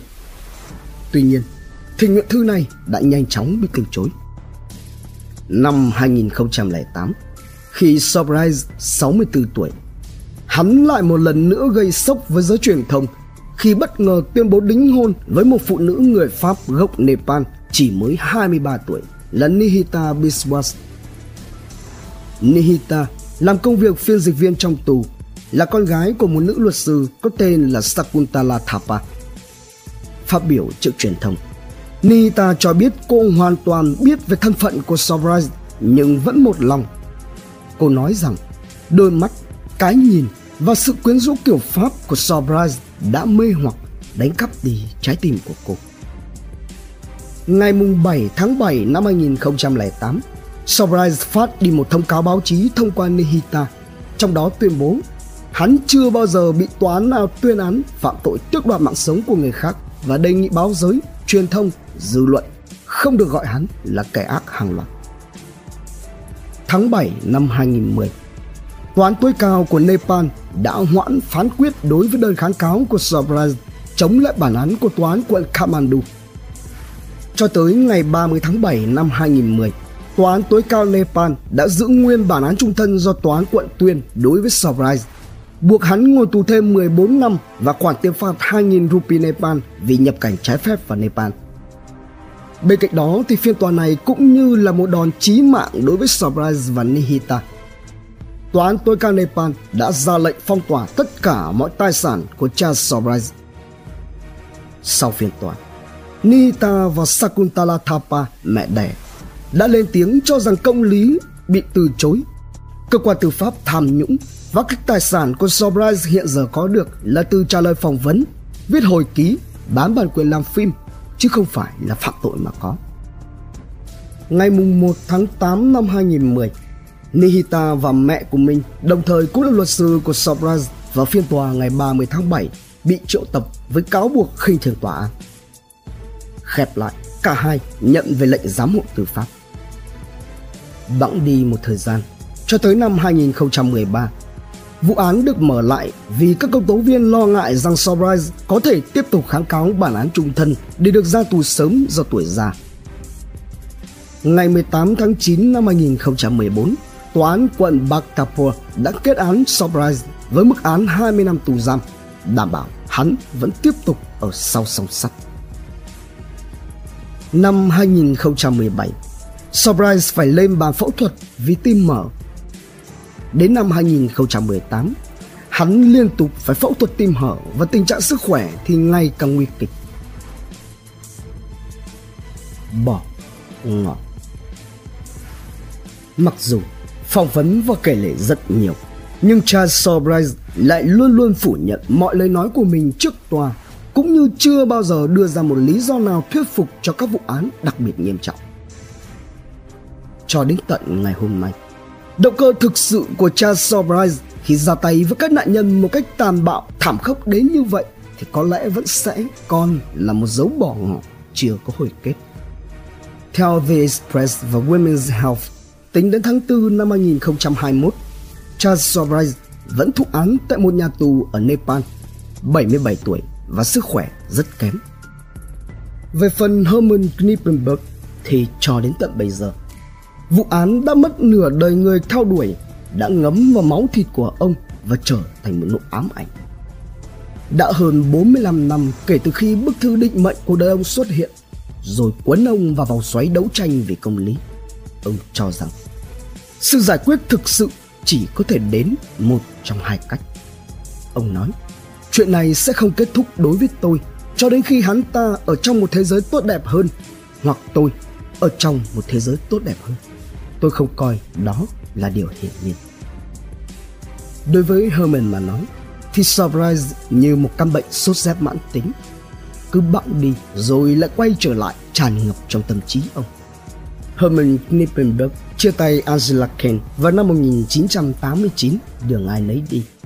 Sau đó ông tái hôn với một người phụ nữ có tên là Vanessa. Còn hiện tại thì ông đang sinh sống tại nhà riêng ở Wellington, New Zealand và vẫn giữ cho mình cả một kho lưu trữ các tài liệu liên quan.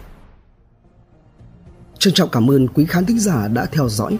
Subscribe, ấn chuông đăng ký để cập nhật những video mới nhất. Like, share, chia sẻ tới nhiều người hơn.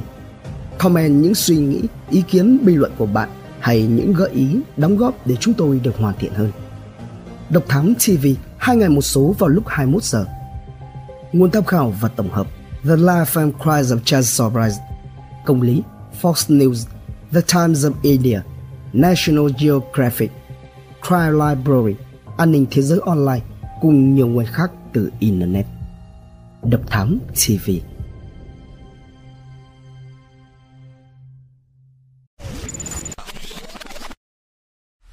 Theo dõi những nội dung vô cùng hữu ích và thú vị trên YouTube qua hệ thống kênh của Passion Studio. Ghé thăm kênh Độc Đáo TV để theo dõi những thông tin kinh tế, tài chính, kinh doanh, khởi nghiệp. Đến với Độc Lạ TV để khám phá những câu chuyện độc đáo và kỳ lạ. Khám phá những vụ án kinh điển và bí ẩn, cập nhật tin tức an ninh nóng hổi cùng Độc Thám TV hay tìm hiểu về lịch sử Việt Nam qua Bí ẩn sự Việt cùng nhiều kênh YouTube bổ ích khác đang được xây dựng và hoàn thiện mỗi ngày. Passion Studio mang đến những giá trị thiết thực